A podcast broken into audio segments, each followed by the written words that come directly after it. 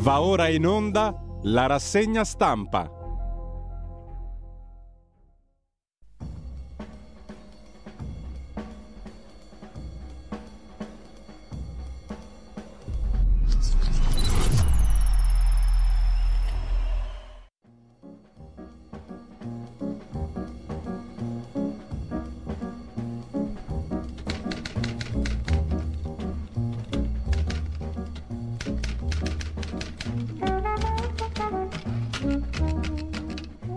Cordiale buongiorno a tutte le ascoltatrici e a tutti gli ascoltatori da Giulio Cainarca. Ben trovati all'appuntamento con la rassegna stampa quotidiano dal lunedì al venerdì, compreso il sabato e ora compresa anche la domenica. Dalla domenica scorsa la rassegna stampa torna come si deve anche la domenica. Sono le 7.30, è mercoledì 7 settembre e, um, vi ricordo il sito radiolibertà.net, non c'è bisogno di sprecare troppe parole, il tempo è molto prezioso, specie in questo periodo che ci porta al salvifico voto del 25 settembre, quindi non bisogna sprecare un minuto sulla strada delle elezioni, del riscatto, del rilancio. Non sprechiamo energia, lo dice anche il ministro Cingolani, prima pagina dell'agenzia ANSA di stamani e tutti i quotidiani che vedremo questa mattina. L'Italia non segue ordini, dice Cingolani, che con queste parole peraltro replica alle accuse mh, mm, che provengono da Mosca, dalla portavoce del Ministero degli Esteri russo, Maria Zakharova. Il piano Cingolani per la riduzione della dipendenza dalle fonti energetiche russe, ha detto la portavoce del Ministero degli Esteri russo è imposto a Roma da Bruxelles e Washington. La replica del ministro Cingolani, Mosca strozza le famiglie e le imprese italiane con gli aumenti del gas e il ministro degli esteri Di Maio lancia un appello ai partiti, rimandare indietro le ingerenze dei russi. Le cose stanno così in Italia. Secondo titolo, il piano per risparmiare lo vedremo in dettaglio. C'è anche, se non ho capito male, il suggerimento rilanciato dal premio Nobel per la fisica per gli spaghetti.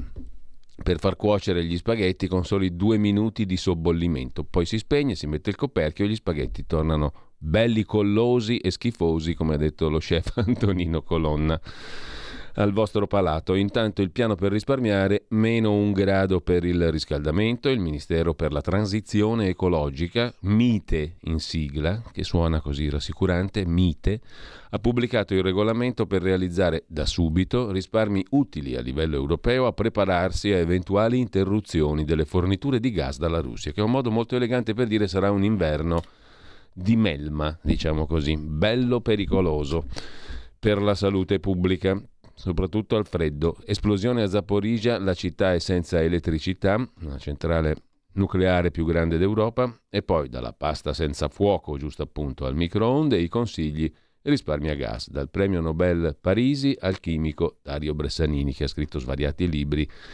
sulla questione del mangiare. Bollette a 28 giorni, la Cassazione chiude e dice no, risparmiatori andate a scopare il mare, respinto il ricorso di Fastweb, soddisfatti i consumatori. Mentre sempre dalla prima pagina del, um, dell'agenzia ANSA, Liz Truss a Downing Street, momento vitale per il paese, ha detto la nuova premier britannica, tributando a Johnson un elogio. La storia lo ricorderà come grande premier. Tra le priorità della premier, il rilancio dell'economia, l'energia, la sanità. Parla anche a proposito di capi di Stato, più o meno von der Leyen, presidente della Commissione dell'Unione Europea. Putin manipola l'energia, per l'Unione Europea è un test di unità. A Castelluccio di Norcia demolite le ultime case dal terremoto del 2016, qualche mese e la ricostruzione anche nel borgo, promette il sindaco a sei anni dal terremoto. Letta Enrico lancia l'allarme per la democrazia in Italia. Attenzione, ha detto il segretario del PD. Mancano 17 giorni per cambiare la storia del paese e evitare che diventi realtà. Se vince la destra non ci sarà l'Unione Europea a salvarci. Ma come? L'Unione Europea non era salvifica per definizione? La replica di Fratelli d'Italia, siete davvero senza vergogna. Mosca sanziona 25 cittadini statunitensi, ci sono anche Sean Penn e Ben Stiller, gli attori, e infine uh, Champions League e Ciro Immobile condannato per evasione dell'IRPEF, indagine Guardia di Finanza 2012 sul trasferimento dalla Juve al Genoa. Per quanto concerne la Champions League, Paris Saint-Germain Juventus 2-1, Salisburgo Milan 1-1. Anche due ragazze tra gli indagati per la morte del tredicenne indotto al suicidio, forse in quel di Napoli. I soliti numeri Covid e poi in migliaia i test di medicina, proteste in tutta Italia. Sono 65.378 gli aspiranti medici che hanno affrontato il test di accesso. Si contenderanno 15.876 posti, uno su quattro ce la farà. L'Orsa F-43 morta durante la cattura in Val di Ledro. In Trentino il radiocollare doveva essere sostituito, l'Orsa è morta, protestano gli ambientalisti e poi c'è la storia del film di Amelio su Braibanti, L'omosessualità non è devianza, il film di Coraggio. Lasciata l'agenzia ANSA, uno sguardo lo diamo anche all'agenzia AGI, Mosca che attacca l'Italia sul gas, cosa ha detto la portavoce del Ministero degli Esteri russo Zakharova? È rimasta memorabile la sua conversazione con il povero Giletti, Parli come un bambino, gli ha detto tale tante altre cose Maria Zakharova al povero Giletti. Comunque è una tosta questa qua, fin troppo secondo molti. Quando la laboriosa azienda italiana crollerà, ha detto la signora Zakharova, verrà acquistata a basso costo dagli americani. La replica del ministro per la transizione ecologica Cingolani, l'Italia non esegue gli ordini di nessuno, scusate se rido. E il ministro Roberto Cingolani ha presentato il suo piano per ridurre la dipendenza dell'economia italiana dagli idrocarburi russi, ha detto la signora Zakharova, portavoce del ministro degli esteri russo. Ebbene, questo piano è chiaro che è imposto a Roma da Bruxelles, che a sua volta agisce su ordine di Washington, ma alla fine è il popolo italiano che dovrà soffrire. Insomma, è molto semplificata la visione geopolitica della signora Sakharova. Le imprese in Italia vengono distrutte dai fratelli. Hm? L'occhio nel triangolo, di oltreoceano, perché ognuno dovrà sopravvivere alla crisi globale da solo. Il popolo italiano, prosegue Zakharova, e l'economia italiana sono intrappolati dalle insensate decisioni politiche di Washington e di Bruxelles. Quando la laboriosa azienda italiana crollerà, verrà acquistata a basso costo dagli americani, come è sempre stato. E non contate sugli investitori cinesi Dopo gli insulti inflitti dall'Occidente, la Cina non pagherà i conti degli altri, conclude Zakharova. Replica il ministro Cingolani, che somiglia un po' a quel personaggio di uh, Ariosto e di Boiardo, ricordate il Rodomonte. L'Italia è una grande democrazia e non segue gli ordini di nessuno, detto il ministro della transizione ecologica, replicando alle accuse. È la logica di un rappresentante di uno Stato totalitario che pensa si possa imporre a uno Stato qualcosa. L'Italia è una grande democrazia che lavora in Europa insieme ad altre grandi democrazie. Si figuri se l'Italia può seguire gli ordini di qualcuno, ha detto il ministro Cingolani, Rodomonte. Da tempi.it, settimanale Ciellino, dobbiamo proteggere tutto il mondo russo. A proposito di Russia, la nuova dottrina di Putin, documento approvato lunedì dal Cremlino, Mosca si arroga il diritto di governare su tutti i russofoni, al pari dell'Ucraina, Kazakistan e Georgia sono in pericolo, scrive Tempi. Sulla questione del gas, torniamo a Cingolani, il MITE, cioè il Ministero, non Cingolani il MITE, il Ministero della Transizione Ecologica, che è il ministero guidato dal MITE Cingolani, anzi non è MITE, è come Rodomonte, ha fatto la voce grossa contro la Russia e il Ministro della Transizione Ecologica. Un piano di riduzione dei consumi. Vediamo un po' un piano in Italia per ridurre i rischi connessi a una potenziale interruzione totale dei flussi di gas dalla Russia, cioè tradotto. La Russia ci taglierà il gas, per cui io comincio a darvi dei consigli per l'inverno, dice il ministro Cingolani. Il MITE, il Ministero della Transizione Ecologica, che ha pubblicato, il MITE Cingolani ha pubblicato documenti con dati e misure previste per gestire la situazione, fra le quali la pasta alla Parisi, che è una pasta che viene una bontà unica senza far bollire l'acqua. Una pasta straordinaria, di una bontà straordinaria, gommosa da far schifo, dice quel distruttivo dello chef Antonello Colonna. Chissà cosa ne capisce quello lì di cucina, è uno chef il mite ne capisce di più. Comunque, al di là di questo, è anche il fisico Carlo Parisi. Ad ogni modo, nel dettaglio, le misure volontarie eh, non sono imposte. Le misure che in parte sono già avviate riguardano la massimizzazione della produzione di energia elettrica, settore termoelettrico, combustibili diversi dal gas, L'accelerazione delle rinnovabili nel settore elettrico, misure di contenimento nel settore riscaldamento, in parte anticipate già per gli edifici pubblici, e misure di comportamento tipo la pasta alla Parisi nell'uso efficiente dell'energia che integrano la politica nazionale in materia di efficienza energetica. In questo caso hanno anche l'obiettivo di aiutare cittadini e imprese a ridurre i costi della propria bolletta. Queste misure comportamentali, scrive L'agenzia di. Cronos, riassumendo le misure cingolani, il mite contro i, i, rincari energetici, queste misure saranno promosse attraverso un'apposita campagna informativa istituzionale. Saranno volontarie, si ribadisce, cioè io ve lo consiglio, poi sono C vostri e saranno integrate, ove necessario, da strumenti di sostegno alla scelta del comportamento efficiente.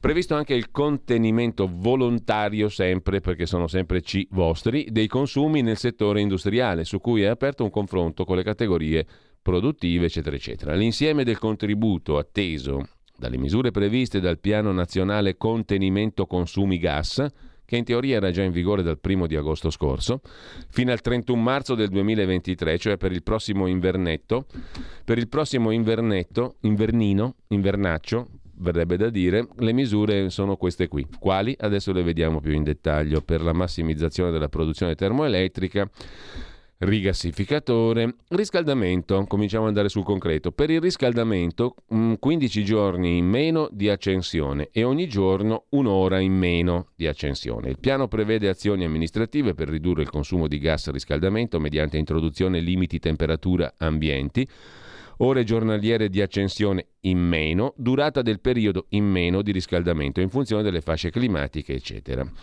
Per quanto concerne la riduzione dei consumi promossa regolamentando il funzionamento degli impianti di riscaldamento, sarà attuata entro il mese di settembre del 2022. In particolare si disporrà che il riscaldamento venga ridotto di un grado per gli edifici Inoltre i limiti di esercizio degli impianti termici sono ridotti di 15 giorni in assoluto, quindi un grado in meno al giorno e 15 giorni in meno. TV lavatrice doccia, qui entriamo ancora più nel concreto della vita quotidiana. La televisione quando è spenta non va lasciata in stand by, ma i più furbi già lo facevano da tanto tempo, da tanto lo sappiamo. Elettrodomestici come lavatrice e lavastoviglie solo a pieno carico. La doccia deve essere breve, limitatevi alle ascelle, che sono i punti più critici, e in mezzo alle gambe. Dopodiché, doccia velocissima. Quando si cucina, abbassare il fuoco quando possibile, spegnerlo addirittura. Mangiare crudo. Mangiare crudo è un ottimo consiglio. Eh, pulendo però, eh? naturalmente con la mucchina e tutto il resto. Sono alcune delle misure comportamentali a costo zero previste dal piano del MITE, il Ministero della Transizione Eco- eh, Ecologica. In un quadro caratterizzato dall'aumento di bollette luce e gas, gli step sono implementabili attraverso una campagna di sensibilizzazione. Tra i comportamenti da promuovere, riduzione della temperatura, riduzione della durata delle docce, utilizzo anche per il riscaldamento invernale delle pompe di calore elettriche usate per il condizionamento estivo, abbassamento del fuoco dopo l'ebollizione, ovvero il metodo Parisi per cuocere la pasta ma anche il riso, e la riduzione del tempo di accensione del forno. Forno non utilizzatelo, magnate crudo. Patata cruda molto buona. L'utilizzo di lavastoviglie e lavatrice a pieno carico il distacco della spina di alimentazione della lavatrice quando non è in funzione, lo spegnimento o l'inserimento della funzione a basso consumo del frigorifero quando in vacanza, non lasciate in stand-by TV decoder DVD, riduzione delle ore di accensione delle lampadine. Così l'agenzia di N. Cronos riassume il piano del ministro Cingolani. Anche Milano vuole seguire il Mite. Il Mite Sala vuole spegnere Milano di venerdì. Uffici comunali e piscine chiuse, questo ce lo racconta in dettaglio Libero in cronaca cittadina, coinvolte 30 sedi pubbliche tra anagrafe, polizia municipale e più di 20 centri sportivi. Si calcola un risparmio del 20%, già che siamo in cronaca di Milano non si fermano all'Alt, inseguimento da film in centro città, quattro romeni, di cui uno con decreto di espulsione, polemiche social sull'arresto. E poi c'è un problema, tanti ragazzi di 16 anni e giù di lì, schiavi degli psicofarmaci. Per quanto concerne invece spegnere Milano di venerdì, modello Islam, diciamo così. Il sindaco Beppe Sala ha proposto di chiudere gli uffici comunali il venerdì per far fronte al caro energia. Si parla di una trentina di sedi tra anagrafe e comandi della polizia locale. Questo naturalmente sarà un servizio in più per i cittadini. Chiudiamo gli uffici pubblici, mi sembra logico, mi sembra giusto. I dipendenti pubblici potranno godere del fine settimana lungo, ma i sindacati dei vigili insorgono. Chiudere gli uffici pubblici significa fornire meno servizi ai cittadini, o no? Sto sbagliando?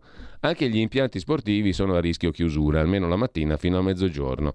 Il venerdì andate in moschea a pregare, che fate meglio. Un'idea riguardo le piscine dell'assessore allo sport Martina Riva dopo la maxi bolletta ricevuta da Milano Sport. Chiudiamole le piscine. Cosa servono a fare?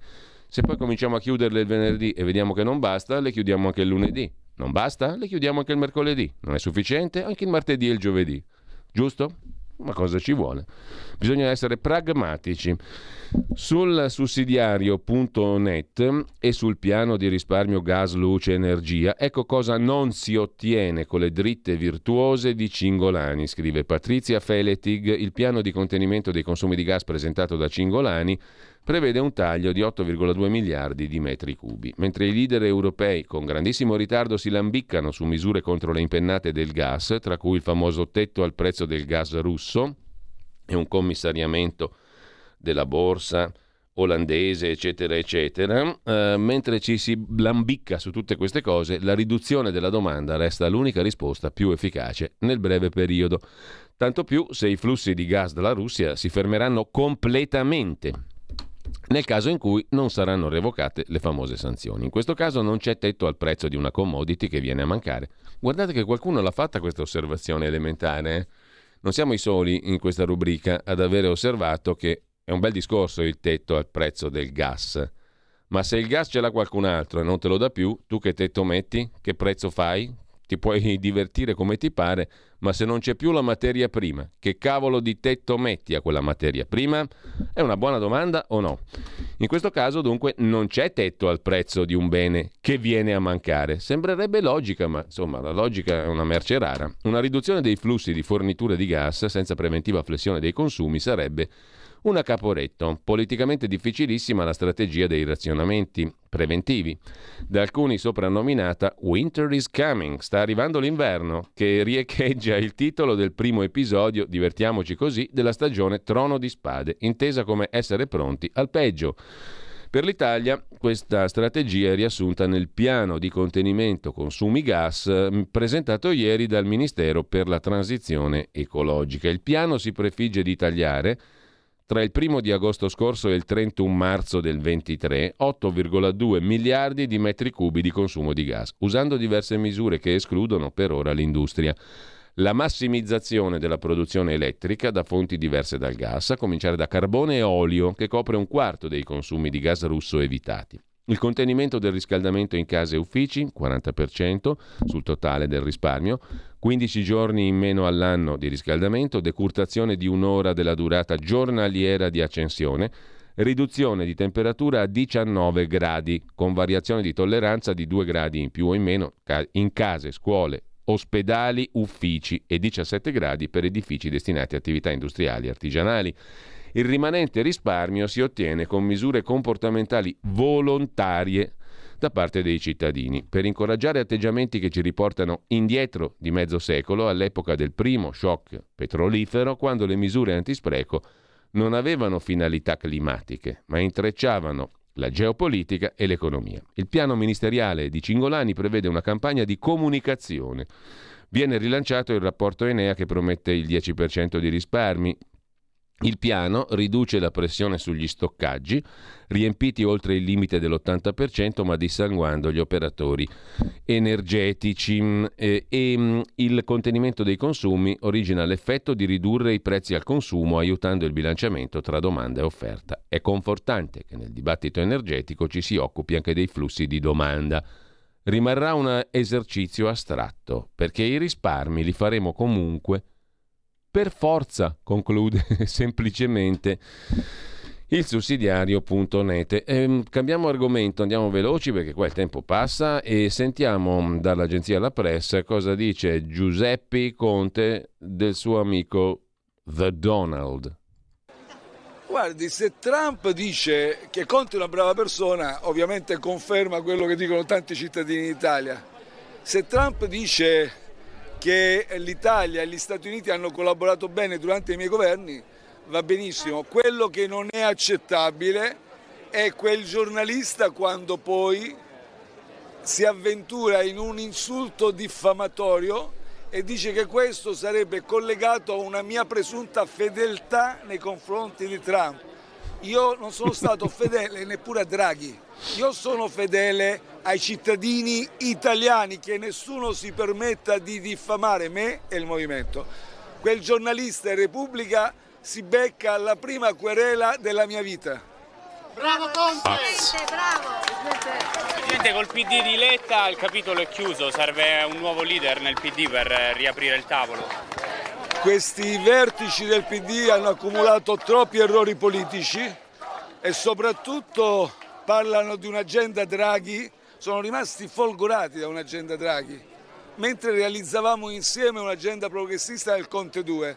Hanno buttato al vento tutto il lavoro fatto per abbracciare un'agenda inesistente, è un metodo che non può essere quella di un uomo solo al comando, un rappresentante delle istituzioni bancarie e finanziarie quindi che vadano per la loro strada. L'avvocato del popolo gliel'ha cantata molto chiara a The Donald, ma soprattutto al giornalista di Repubblica, che si becca il querelone, il primo della, della carriera dell'avvocato del popolo.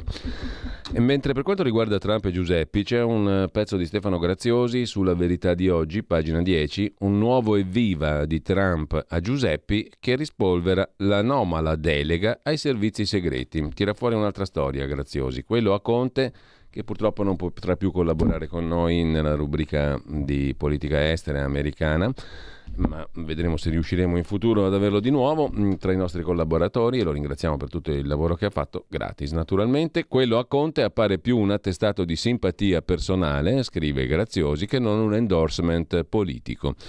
Come ai tempi delle polemiche sul viaggio a Roma del ministro di giustizia statunitense Barr e i rapporti coi servizi segreti. Letta punzecchia l'ex premier il quale replica Trump tifa per Conte? Così qualcuno dice, ma la situazione potrebbe essere un po' diversa. Tutto nasce da un articolo di Repubblica, quotidiano che ha intercettato Trump durante un evento elettorale in New Jersey, il cui giornalista sarà querelato dallo stesso Conte, come abbiamo sentito. Rispondendo a una domanda sulle elezioni italiane, Trump ha detto ho visto, ho visto come sta andando il mio ragazzo, un riferimento a Conte. Giuseppe, sì, Giuseppe stavolta l'ha detto giusto e non con la I. Ha lavorato bene con lui, ho lavorato bene con lui, spero che faccia bene, ha detto Trump. Secondo Repubblica Donald Trump si sarebbe mostrato disinteressato a Matteo Salvini. Non lo so, non lo so, però Conte è davvero una gran brava persona, ha detto Trump. E Conte ha colto la palla al balzo sostenendo che le parole di Trump dimostrerebbero l'infondatezza delle accuse di chi gli dà del filo russo. Da queste fugaci risposte, scrive Stefano Graziosi sulla verità, sembra che Trump non sia molto informato della campagna elettorale italiana. Quello a Conte pare tra l'altro un attestato di simpatia personale più che un appoggio politico. E con ciò lasciamo Conte e Trump e andiamo a vedere a proposito di appoggi un altro articolo interessante sul uh, sito di insideover.com e Andrea Muratore a occuparsi di Giorgia Meloni e del Financial Times che lancia Meloni. È la sua grande occasione. Giorgia Meloni protagonista del dibattito pubblico anche europeo Financial Times all'onorevole Romana, che studia da Premier, ha dedicato un lungo ritratto, ripercorrendo la sua ascesa dal quartiere popolare della Garbatella alla corsa a Palazzo Chigi. Non è un endorsement, un appoggio esplicito, ma neanche una critica sistemica. Insomma, il Financial Times scrive Inside Over lancia Giorgia Meloni, mentre Facebook può censurare, deputati leghisti hanno sollevato questo problema, Ruben Razzante se ne occupa sulla nuova bussola quotidiana. Una sentenza dà ragione a Facebook, una donna che aveva postato un video di una parlamentare contraria al vaccino, dopo essere stata sospesa aveva fatto causa a Meta, proprietaria di, so, di Facebook, del social network. Il Tribunale di Varese ha riconosciuto il diritto di Meta alla censura. Ma allora Facebook Meta è un editore con una sua linea o è solo un'autostrada virtuale? Si ripropone questo tema. Per quanto concerne invece la questione del concorso di medicina, nella giornata di ieri oltre 65.000 candidati alle prese con la prova per accedere ai corsi di laurea di medicina e chirurgia e odontoiatria, 65.000 candidati, 15.876 posti. Perché c'è il numero chiuso per la facoltà di medicina? Lo cerca di spiegare il sito dell'agenzia AGI. Eh, programmazione in base alla capacità delle università, salvaguardia della qualità formativa, posti calcolati sulle esigenze a medio termine di Ministero della Salute e Regioni. Questa è la razio, la ragione, il motivo che sta dietro alla scelta dell'accesso a numero chiuso per medicina e per le facoltà a carattere scientifico, anche se anche quest'anno si è riaperto il dibattito sulla necessità di rendere libero l'accesso, tema cavalcato anche in campagna elettorale. E ancora a proposito di sanità, dall'agenzia AGI, la Cina ha approvato il primo vaccino anti-Covid che si può inalare. La campagna vaccinale nel paese è stata finora piuttosto fallimentare. La politica contagi zero non dà i frutti sperati, 65 persone sono in lockdown o subiscono altrettante restrizioni nel tentativo di arginare di nuovo la pandemia. Primo vaccino inalabile contro Covid-19 prodotto dal gruppo farmaceutico CanSino Biologics. L'Agenzia Nazionale Farmaci cinese ha dato il via libera all'uso d'emergenza del vaccino come richiamo. Vuoi fare il medico? Siamo negli Stati Uniti, ce lo racconta ancora tempi.it, presta giuramento al WOC, cioè al politicamente corretto. Uno studio mostra come le domande di ammissione alle facoltà americane anche di medicina siano orientate ad ammettere solo studenti che aderiscono all'ideologia politica. Le facoltà di medicina americane, specie di elite, stanno applicando politiche di selezione di studenti e insegnanti che favoriscono quanti dichiarano di aderire all'ideologia woke e alla teoria critica della razza, con ciò mettendo a repentaglio la loro missione di formare medici competenti, lo afferma Stanley Goldfarb, nefrologo, ex preside della Facoltà di Medicina dell'Università di Pennsylvania, presidente dell'associazione Do No Harm, formata da medici e professionisti della salute che vogliono proteggere la sanità da un'ideologia radicale, divisiva, discriminatoria. Un'ideologia che racconta sempre tempi, si sta prendendo anche i musei d'arte. In America mostre ed esposizioni sono scuse per parlare di colonialismo, sessismo, questioni di genere Così l'approccio ideologico ribalta l'esperienza dell'arte riducendola a slogan, scrive il Wall Street Journal. E a questo punto noi andiamo a vedere i nostri magnifici quotidiani italiani a partire dal Corriere della Sera. Mosca che attacca l'Italia è l'argomento di apertura. La vostra economia crollerà. E poi c'è anche l'assalto degli hacker, ovviamente quasi certamente russi, quasi certamente russi, scrive il Corriere. Diciamo russi che facciamo prima a un'azienda del settore energetico. Il, se- il sottosegretario Gabrielli, esperto di servizi segreti, dice incursioni per condizionarci. Attenzione. I piani risparmi del governo per i caloriferi li abbiamo già visti prima, c'è il ministro Cingolani che dice non prendiamo ordini da nessuno, saremo pronti, l'attacco di Mosca all'Italia, il nostro è un paese orgogliosamente europeo, dice il mite Cingolani, l'attacco rivela una mentalità totalitaria.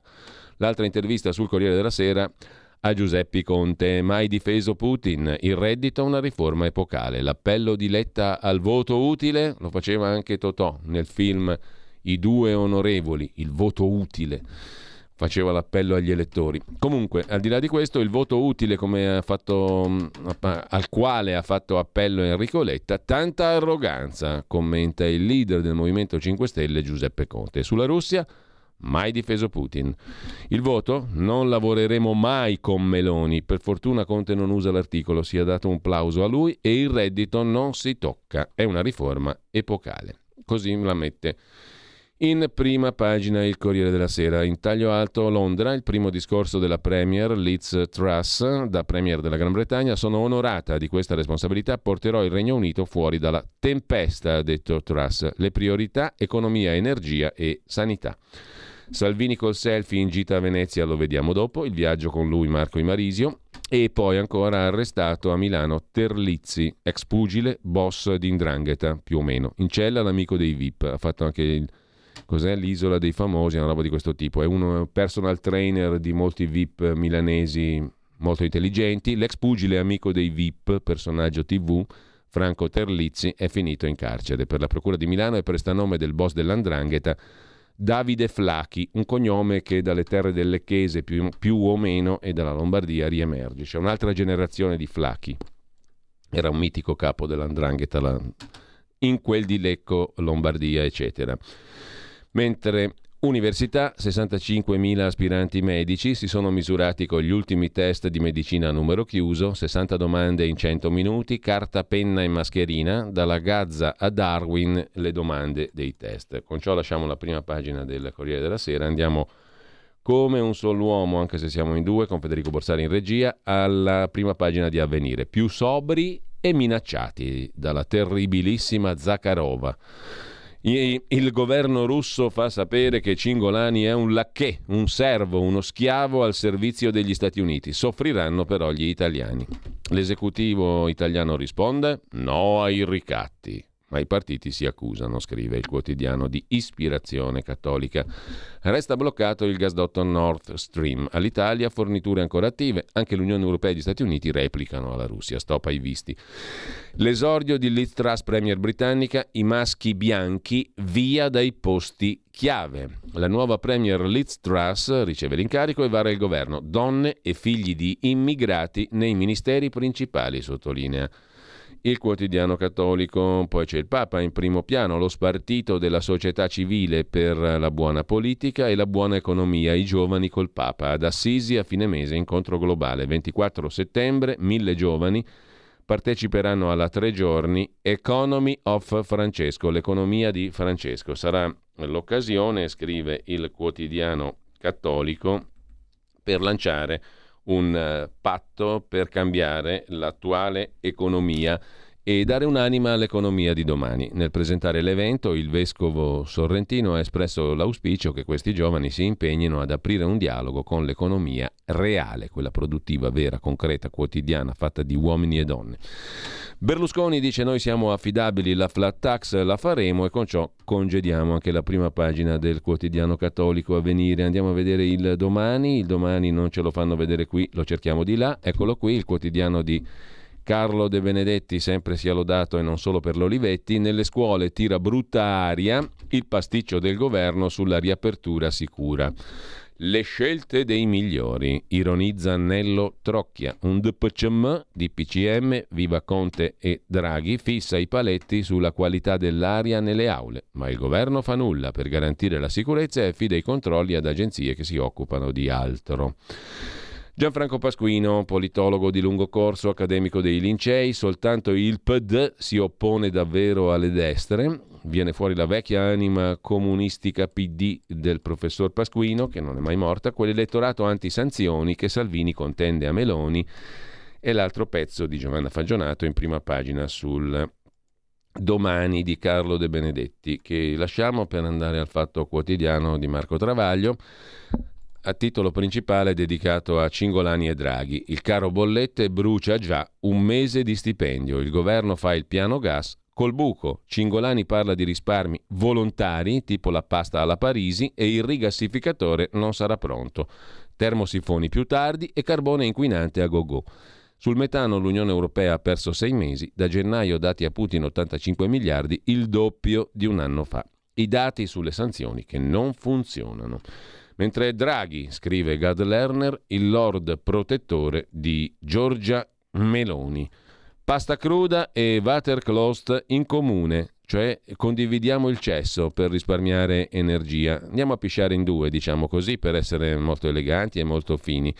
Decrescita felice, se non ora, quando? E poi la pasta senza il fornello, il water in comune, lo dice la scienza con la H finale le eco-scemate. Dal WWF ai medici, scrive Veronica Tomassini sul fatto, molti propongono rimedi green folli contro i rincari. Carissimi lettori, avete già provveduto al water di quartiere?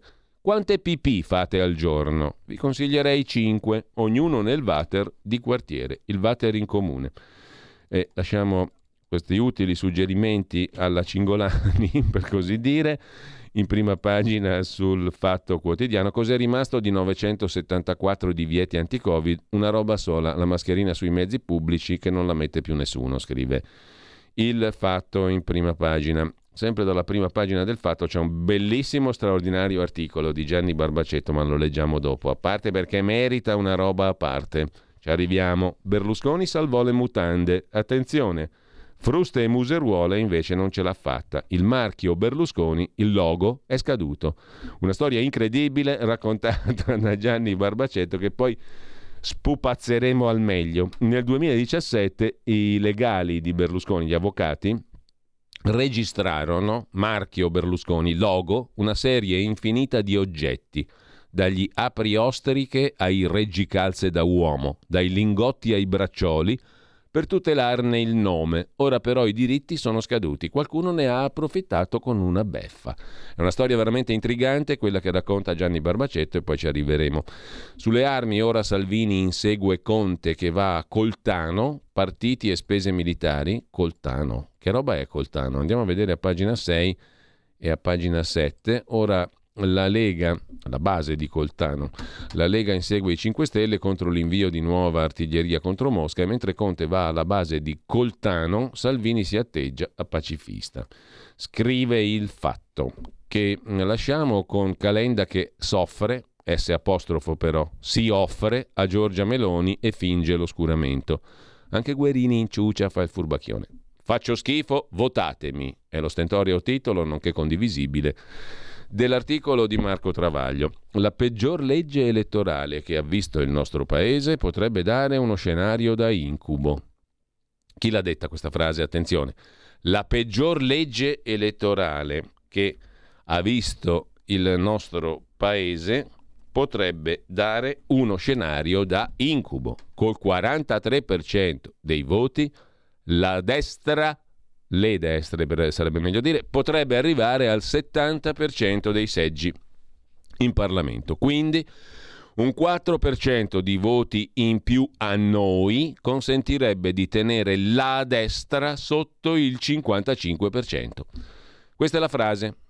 Leggi questa frase, scrive Marco Travaglio, e pensi, l'avrà detta il leader di un partito che si oppose alla peggior legge elettorale che ha visto il paese, quella con cui andremo a votare il 25, il cosiddetto Rosatellum. Quindi, siccome il 25 ottobre 17 soltanto i 5 Stelle, MDP, poi Leu e Fratelli d'Italia votarono contro il Rosatellum, approvato con 5 fiducie al Senato da PD, Lega, FI e i Verdiniani di ALA, non si scappa. Questa frase può averla detta solo Conte, Bersani, Meloni, che però è la capa di quella destra che non deve prendere il 70%, quindi il cerchio si stringe, o Conte o Bersani. E invece quella frase lì contro la legge elettorale l'ha detta Enrico Letta, cioè il leader del partito che la impose quella legge per non far vincere i 5 Stelle e l'ha detta per chiedere di votare il PD che la volle anziché i 5 Stelle che non la vollero per non far vincere Meloni, che non la volle. Il che dà un tocco di dadaismo alle lezioni di coerenza che Letta impartisce agli altri. Lui che caccia dal centro-sinistra i 5 Stelle perché non hanno votato due fiducie su 55 a Draghi e imbarca Fratoianni che ha votato zero fiducie, 55 sfiducie.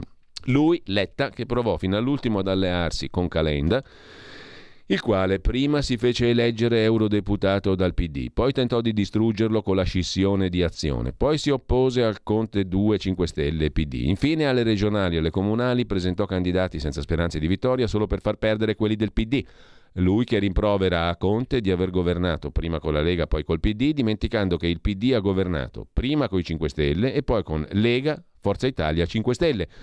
Lui, Enrico Letta, che annuncia il programma del PD supera finalmente il Jobs Act, ma il programma del PD non cita mai il Jobs Act e i suoi contenuti, senza contare che il Jobs Act lo volle il PD. Prima col governo Letta, lui, non lo zio Gianni. Poi col governo Renzi e lo difese a spada tratta votando contro il decreto dignità dei 5 Stelle nel 18. Lui che esalta, Letta, il reddito di cittadinanza contro cui il PD votò con Forza Italia e Fratelli d'Italia nel 19 sostenendo poi le controriforme Draghi per svuotarlo. e promettendone la revisione nel programma siglato ad agosto con Calenda. Lui che promette il salario minimo di 9 euro, proposto dai 5 Stelle, bloccato in Commissione Lavoro dai mancati pareri del ministro PD Orlando. Ricapitolando, conclude Marco Travaglio. Il leader del PD, Letta, chiede agli italiani di non votare 5 Stelle, ma PD per difendere le leggi dei 5 Stelle.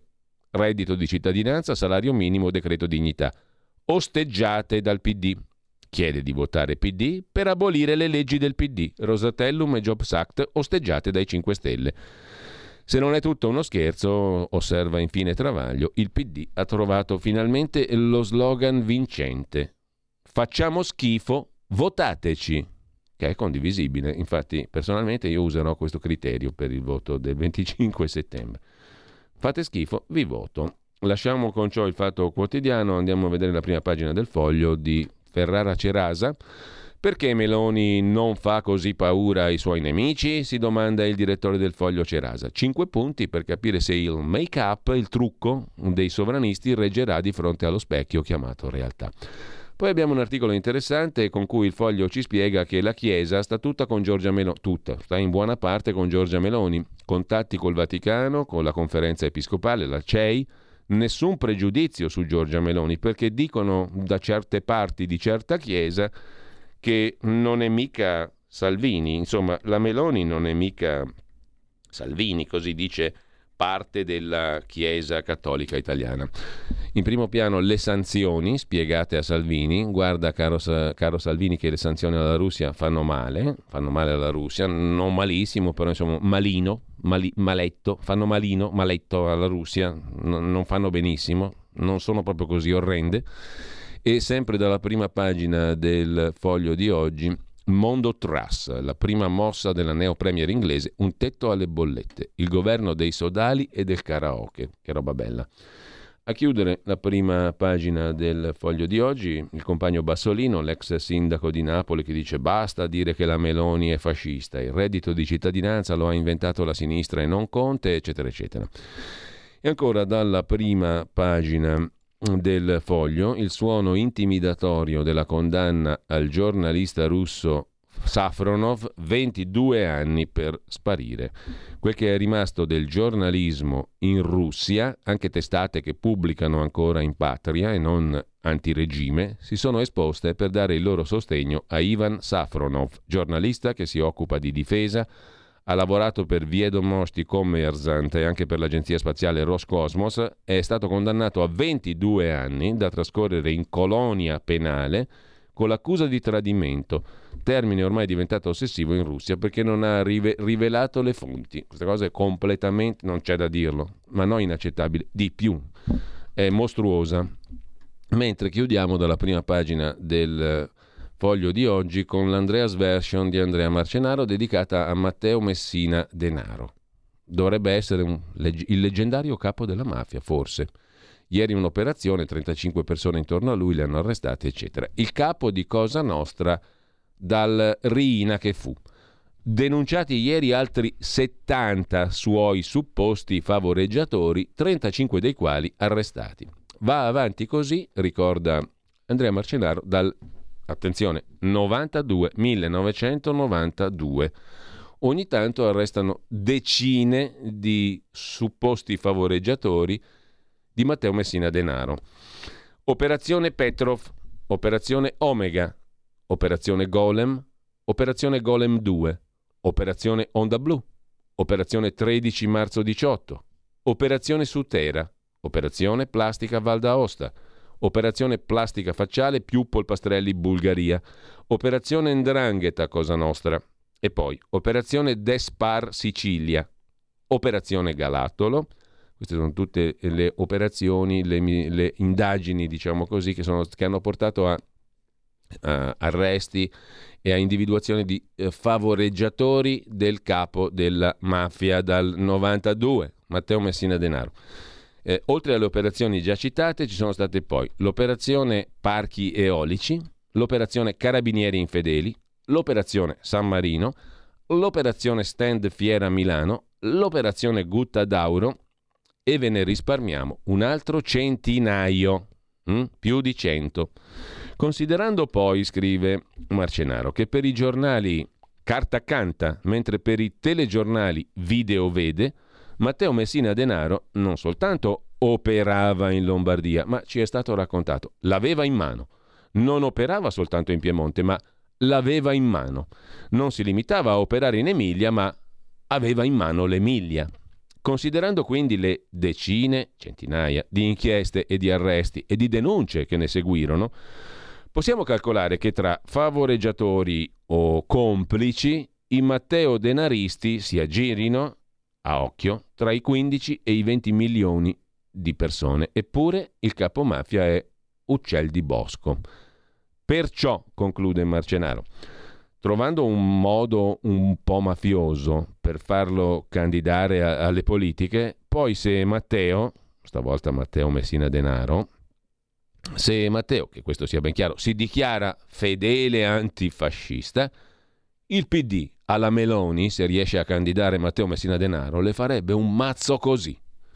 È un'ottima scelta, un'ottima idea. Candidare Matteo Messina Denaro, visto i 20 milioni di persone che lo favoreggiano, gli fa un mazzo così alla Meloni se riesce a candidare, che questo sia ben chiaro, in maniera un po' mafiosa, hm? se riesce a candidarlo fai un affare. Lasciamo con ciò la prima pagina del foglio e andiamo a vedere anche il giornale. Ragazzi, qua bisogna correre, sono or già le 8.15. Pace o termosifoni è semplicemente l'alternativa molto draghiana con la quale apre il giornale di Augusto Minzolini. Dalla temperatura in casa alla pasta alla Parisi, agli accordi. Questo è il must dell'inverno 2022, autunno-inverno 2022. La pasta alla Parisi è il piatto nazionale italiano, cioè da fare con l'acqua cruda. Mm? con l'acqua, con l'acqua cruda, lo spaghetto crudo con l'acqua fredda. È una bontà eccezionale. Se non vado errato, era Gualtiero Marchesi, chef mitico milanese, che faceva gli spaghetti freddi con il caviale. Mm, mi pare, eh? mi pare. Adesso si fanno gli spaghetti duri, oltre che freddi. Il caviale è russo, quindi fondamentalmente è iraniano, non va bene neanche quello. No, lasciamo perdere il caviale. Facciamo gli spaghetti freddi, aglio, olio e peperoncino crudi tutto crudo naturalmente, una meraviglia, guarda, gli spaghetti alla Parisi sono una bontà unica. Dalla temperatura in casa agli accordi con l'Africa, vedo già correre l'acquolina per la bocca del regista qua di fronte a me. Oltre il non vetro, c'è un, per, un regista che sta già facendo diciamo così, eh, si asciuga l'acquolina che gli scende dalla bocca per gli spaghetti alla Parisi. Io pure, perché sono una bontà straordinaria. Spaghetto crudo alla Parisi. Temperatura in casa, accordi con l'Africa, piano Cingolani, fa impazzire il Cremlino. Guardate come ce la racconta il giornale. Cioè, questo qui è il Topolino, non è il giornale. Leggiamo i giornali. La rassegna stampa, dovremmo chiamarla la rassegna di Topolinia, della città meravigliosa di Topolinia. Il giornale ci racconta che, sentite bene, il piano Cingolani ha fatto uscire di testa il Cremlino. I russi sono lì che non ci stanno più dentro da quando è uscito il piano Cingolani con gli spaghetti alla Parisi, che attacca imposto da Europa e Stati Uniti. L'Unione Europea corre ai ripari, come si suol dire in tali circostanze, e la strategia per contenere i prezzi, eccetera, eccetera. Dopodiché abbiamo Boris Johnson che goffamente se ne esce da Downing Street con la moglie Kerry e entra Liz Truss, presenta la sua squadra.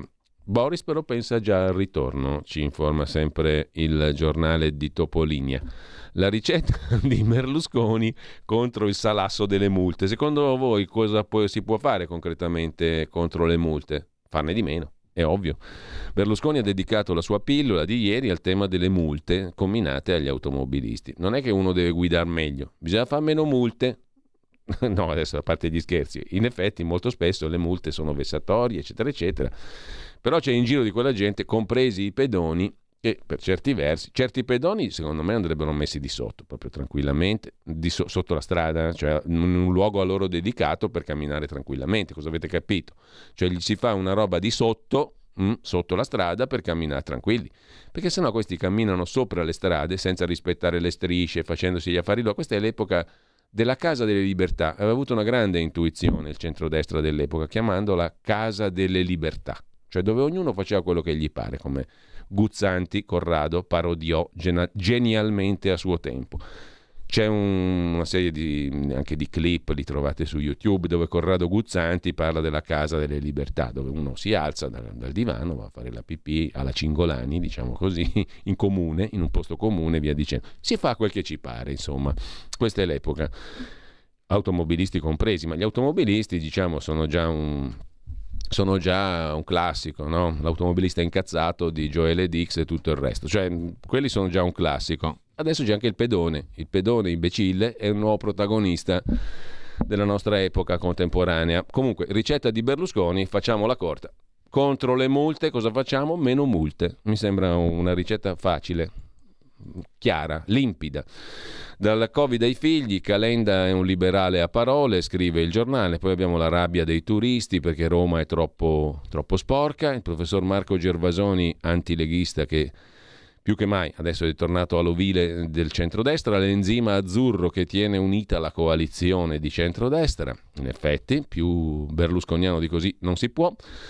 La corsa del governo a trovare 10 miliardi. 10 miliardi li trovi qui, 10 miliardi li trovi là, 10 miliardi li tiri su da un terzo punto, da una terza tasca, che è sempre la nostra, e quindi avanti così. Trump in guai a Conte, crescono i filo Putin e poi abbiamo l'estate più secca da 500 anni a questa parte. Dal 1540 non c'era mai stata così poca pioggia, segnatevelo sul vostro taccuino. E infine gli influencer stroncati da Dostoevsky. Questa è una roba, una chicca letteraria di cui sapremo qualcosa di più tra un po'. Ragazzi, qua bisogna correre, ripeto perché il tempo è oro, sono le 8.21.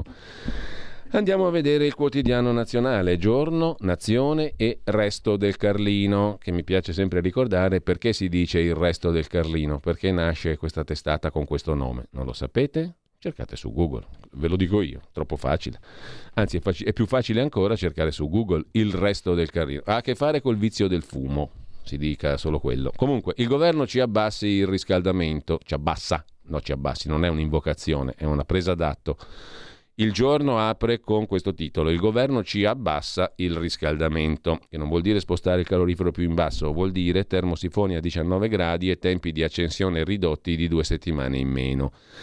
Ma anche coi tagli siamo ostaggio di Putin. Diciamolo alla Veneta che diventa più simpatico. Vladimir Putin. Test d'accesso a medicina, polemica per il numero chiuso, questo è l'altro argomento. Dottor Quiz è il titolo di prima pagina, chiedo scusa, del nostro giorno Nazione e appunto resto del Carlino. C'è una cosa di Livorno e Pisa, pare che a Letta sia sfuggita una frasaccia Forza Pisa, Livorno merda, l'autogol di Letta, di Enrico Letta. Se la politica è scivolone, il calcio può esserlo di più, scrive in prima pagina il quotidiano nazionale. Il mattino di Napoli, tra le altre cose, mette in prima pagina una curiosa notizia. Lockdown finito e la casa abusiva adesso si può abbattere. Fateci ride, mettiamola così. La Cassazione sul caso di un immobile di Bacoli, record di ordinanze di demolizione in Campania. L'emergenza sanitaria legata alla pandemia è finita, non bisogna più, in, non bisogna più stare in casa. Io sto a casa, hashtag eccetera eccetera. Quindi, finito io sto a casa, stop al blocco degli abbattimenti di case abusive. Auguri, auguri e baci. Gli sfratti del clan, palazzo comunale assaltato dal boss che dice è roba nostra. Questo sì che è tutelare la proprietà immobiliare. Rotti i sigilli, nessuno scrupolo, a Napoli, zona Chiaia l'assalto al palazzo di proprietà comunale con occupazione di alloggi pubblici e lo sfratto degli aventi diritto. Un palazzo comunale assaltato da un boss della Camorra che dice questa è roba nostra. Questo significa difendere e valorizzare soprattutto le proprietà immobiliari. Mentre lasciamo il mattino andiamo al messaggero di Roma in prima pagina, Spaccia o muori, una gang di minorenni che imitava i boss, a proposito di boss e di mafia. Terrorizzavano le scuole e il centro storico, in questo caso dell'Aquila, con metodi da clan. 13 arresti. Spaccia per noi o muori. C'è un boss che gli, che gli inquirenti definiscono di riferimento dell'organizzazione e ci sono gli affiliati, gli scagnozzi deputati al lavoro sporco, cioè lo spaccio e il recupero crediti dai clienti. Una gang di minorenni scompaginata all'Aquila con 13 arrestati. Sembrava Gomorra, scrive il messaggero. Una banda che terrorizzava scuole e centro storico, pestaggi e coltellate per 50 euro. Mentre mh, mm, lasciamo la prima pagina del messaggero con una curiosa notizia, sebbene luttuosa, addio all'altra Toffi di Vasco Rossi, Daniela Volponi, 58 anni, Toffi come la protagonista della canzone di Vasco Rossi, la storica fan del cantante, è stata investita sulle strisce, a proposito di quello che dicevamo prima sulla circolazione automobilistica nelle città. e lasciamo con ciò il messaggero, vediamo pure il tempo di Roma il tempo dell'editore Angelucci candidato con la Lega, sempre sia lodato, verso le elezioni l'ultimo tragico Letta, come l'ultimo tragico Fantozzi, titola Il tempo di Roma.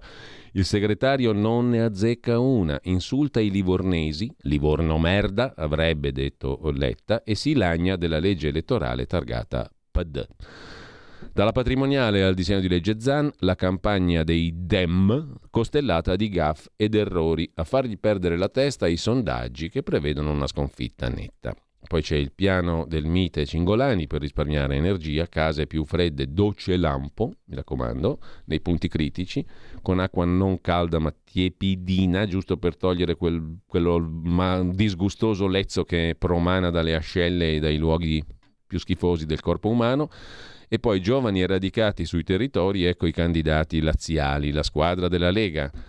Giovani mm, abbastanza, diciamo, e radicati sui territori. Eh, poi parla Biondi, sindaco dell'Aquila, Fratelli d'Italia, città esempio del buon governo di Fratelli d'Italia. E infine Roma all'Expo 2030, questa è una roba troppo futuribile, si vedrà. Mentre eh, lasciamo il tempo, andiamo a vedere ancora la Repubblica. L'allarme di Enrico Letta. Dice il PD che con i due terzi del Parlamento la destra cambierà la Costituzione, questa nostra magnifica Costituzione che come sapete è la più bella del mondo. No? Gli italiani dicono così, all'estero ci ridono dietro per questa cazzata, ma insomma si dice che la Costituzione italiana è la più bella del mondo.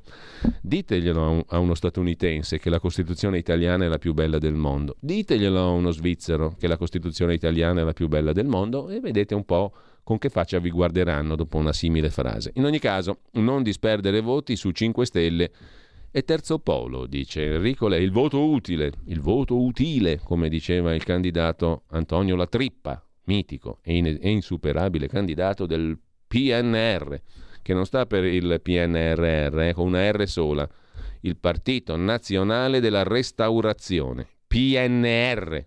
Vota la trippa, vota Antonio, vota Antonio l'ex consigliera di Trump. Questa è una roba interessante, attenzione perché fra poco andiamo allo SGUB, lo SGUB di Repubblica. L'ex consigliera di Trump, a Trump ci piace Giuseppi, però l'ex consigliera di Trump, che la sa lunga, parla di interessi finanziari tra Salvini e Mosca. SGUB! Però è uno SGUB forse un po' tremolante perché Repubblica non lo spara come titolo principale, ma come catenaccino, catenaccetto, catenacciullo in fondo al sommario.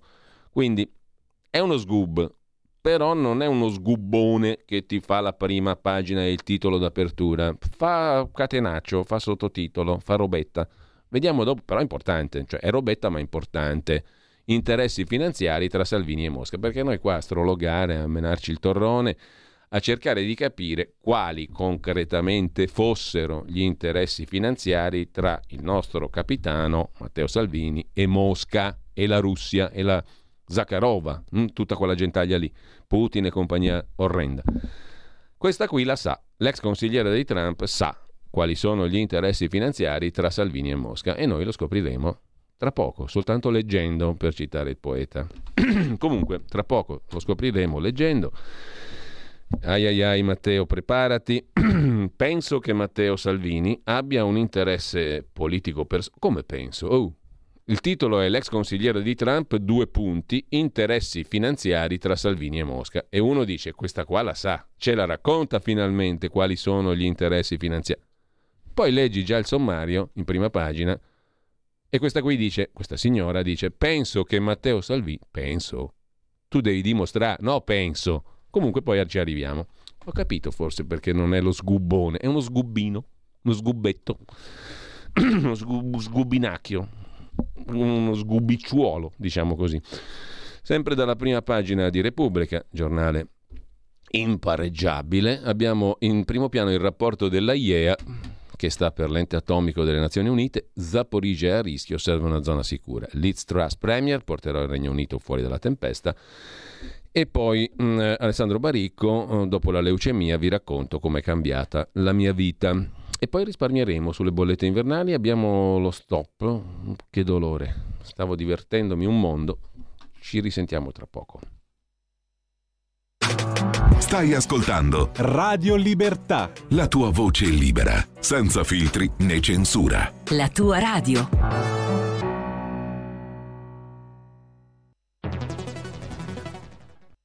C'è chi te la racconta sbagliata e chi te la racconta male. C'è chi te la racconta tagliata e chi te la racconta al contrario e chi non te la racconta affatto. QDS te la racconta giusta Ogni giorno la tua terra, il suo presente, le sue attese, la sua volontà di rinascita. Leggi, abbonati, scegli il quotidiano di Sicilia. L'informazione giusta per crescere insieme. La radio è sempre di più ovunque. Io la radio l'ascolto in auto con tutti i nuovi programmi, perché ho la radio DAB. E tu? Io al lavoro ascolto la radio dal mio computer. E tu? Io a casa l'ascolto dalla mia TV. E tu? Io l'ascolto dal mio telefonino, con Radio Player, l'app delle radio italiane. E tu? Io la radio l'ascolto con lo smart speaker. Oggi 35 milioni di italiani ascoltano la radio così. E tu? La radio, ovunque, sempre di più. Anche Radio Libertà è su Radio Player Italia.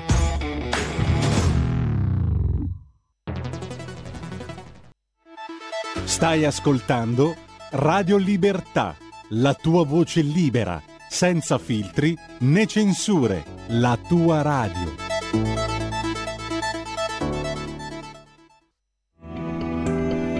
Il meteo.it presenta le previsioni del giorno. Nel corso della giornata la pressione tornerà a diminuire e si avvicinerà progressivamente un fronte perturbato. Al mattino il sole sarà protagonista praticamente ovunque e splenderà in cieli pressoché sereni, salvo per nubi sparse e locali addensamenti al nord e sulla Sardegna, senza però in genere fenomeni associati. Nel pomeriggio la situazione andrà peggiorando al nord-ovest e sull'arco alpino, settori dove potranno verificarsi anche dei temporali sempre più frequenti. Situazione buona invece altrove. Per ora è tutto da ilmeteo.com radio.it dove il fa la differenza. Per dettagli maggiori c'è la nostra app. Una buona giornata da Alessandra Tropiano. Avete ascoltato le previsioni del giorno.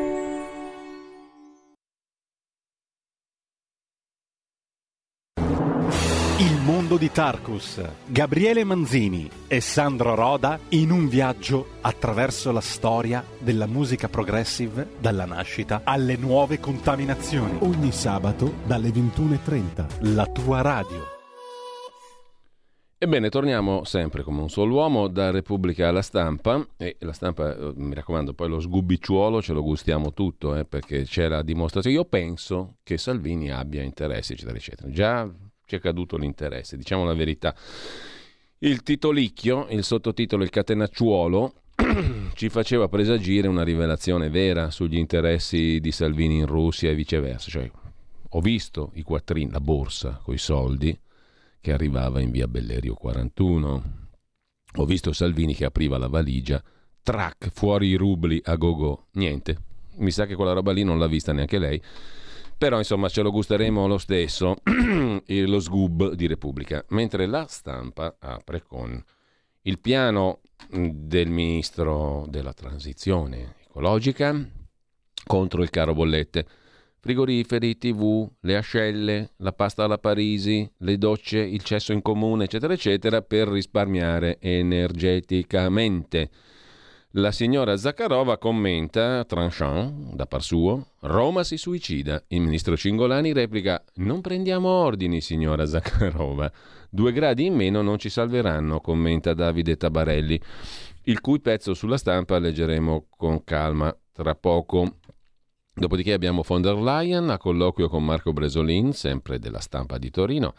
La Presidente della Commissione europea promette che andranno ai fragili gli extra profitti, con l'ultima scusa utilizzata per sospendere i flussi di gas attraverso Nord Stream 1. Putin ha gettato la maschera, sta manipolando il nostro mercato energetico, sta usando le forniture di gas come arma. Ai fragili andranno gli extra profitti e le aziende lavorino di notte. Putin ci ricatta col gas. La Presidente della Commissione europea diciamo che bene o male eh, sono figli della stessa cultura politica, Cingolani probabilmente e la baronessa von der Leyen. Si lavora di notte, ci si lava poco, si piscia in comune, si mangia la pasta alla Parisi e così ce la si fa, diciamo, a metterglielo in quel posto al Putin, il quale ci ricatta col gas. Con il tetto al prezzo del gas taglieremo le entrate del Cremlino rispondere a questi giochetti, li chiama così eh, la von der Leyen, giochetti, è un test per l'Unione. Occorre ridurre i consumi nelle ore di punta, cioè nell'orario di lavoro dormite, dormite della grossa, possibilmente con una bella coperta di lana autarchica, lana italiana, cosa c'è di meglio per riscaldarsi dall'inverno? Lana italiana. Con l'ultimo taglio ai flussi di gas del Nord Stream 1, Putin ha gettato la maschera. È un manipolatore, accusa von der Leyen. Sapete Putin come trema quando si sente dare del manipolatore? Per la Russia è quasi impossibile trovare nel breve periodo altri acquirenti via gasdotto. Già oggi la Norvegia fornisce all'Unione Europea più gas della Russia, i cittadini stanno già risparmiando importanti volumi Chiederemo alle società energetiche di canalizzare parte dei profitti verso i fragili, verso famiglie vulnerabili e imprese, presumo anch'esse vulnerabili, non imprese già forti. Però insomma, i soldi andranno ai fragili, dice. Gli extra profitti delle imprese energetiche andranno ai fragili, promette la baronessa von der Leyen. Concita De Gregorio invece è a Venezia perché deve rilassarsi un attimo, deve mh, mm, seguire la bellissima mostra del cinema di Venezia. Sentite l'inizio del pezzo e fate voi le vostre considerazioni. Io evito, diciamo così, gli psicologismi, i sessualismi, le interpretazioni alla Freud, alla non Freud. Fate voi. Venezia, i nostri film e il charter del desiderio che vola verso la Corea. È il titolo accattivante dell'articolo di Concita De Gregorio in prima pagina sulla stampa da Venezia, mostra del cinema. Inizia così il magistrale pezzo dell'impareggiabile conduttrice. Dovrei forse parlarvi con precisione di che aspetto abbiano gli organi genitali di attori e registi, visto che questo sembra essere oggetto di massimo e sovente esclusivo interesse di pubblico e critica, ma preferisco parlare di desiderio, motore supremo di ogni cosa. Difatti, Siccome sono una persona riservata e d'altri tempi, non oso neppur ripetere la formula più spiccia con cui la domanda sui genitali viene posta. E devo dire che non me ne importa un granché, scrive Concita De Gregorio. Vengo di fatti da un'idea di libertà personale, forse in procinto di essere abbattuta dal voto popolare, perciò ancor più pregiata, a rischio estinzione per decreto intendo. Un'idea che prevede che ciascuno sia libero di essere chi vuole essere, chi si sente di essere, di fare del suo corpo quel che vuole fare. Continua alle pagine 30 e 31, l'impareggiabile pezzo dell'impareggiabile Concita De Gregorio dall'impareggiabile città di Venezia. Eh, il charter del desiderio. L'Italia si perde in discussioni sulle dimensioni del sesso dei registi e le fan prendono il volo per la Corea. La forza di un film è cambiare l'orizzonte, spostare lo sguardo, accendere il bisogno. Così scrive Concita De Gregorio sulla stampa di Torino. Ecco, preso aria e allargati gli orizzonti, andiamo a vedere anche gli altri titoli di prima pagina della stampa. Letta che dice che la democrazia è a rischio, col 43% dei voti la destra potrebbe ottenere il 70% degli eletti, 43 contro 70 sono i numeri dell'otto di oggi, e ehm, avere mani libere. 60 c'è anche, 60 collegi incerti, l'ultima speranza del PD, poi Di Maio ha tradito, Pomigliano lo punirà, il reportage di Giuseppe Salvaggiulo dal luogo natale del ministro degli esteri, Pomigliano d'Arco, E poi il buongiorno è tornato anche lui, il figlio di, Mattia, di Vittorio Feltri, Mattia Feltri. Un bel bla bla. E il titolo, anch'esso accattivante, della stampa per il suo buongiorno, il suo di Mattia Feltri. Però c'è anche la foto di un genitore single che ha adottato una bambina down. Cara Giorgia, ti parlo di Alba, mia figlia. Inappuntabile, per cortesia, la risposta di Meloni al genitore single, scrive la sociologa Chiara Saraceno. Ci mancherebbe che fosse inappuntabile Giorgia Meloni, ma le affermazioni con cui Giorgia Meloni ha ribadito l'idea di famiglia non scalfiscono le sue posizioni. Cioè Giorgia Meloni ha una sua idea di famiglia, che non pare ancora essere un reato in Italia. Eh?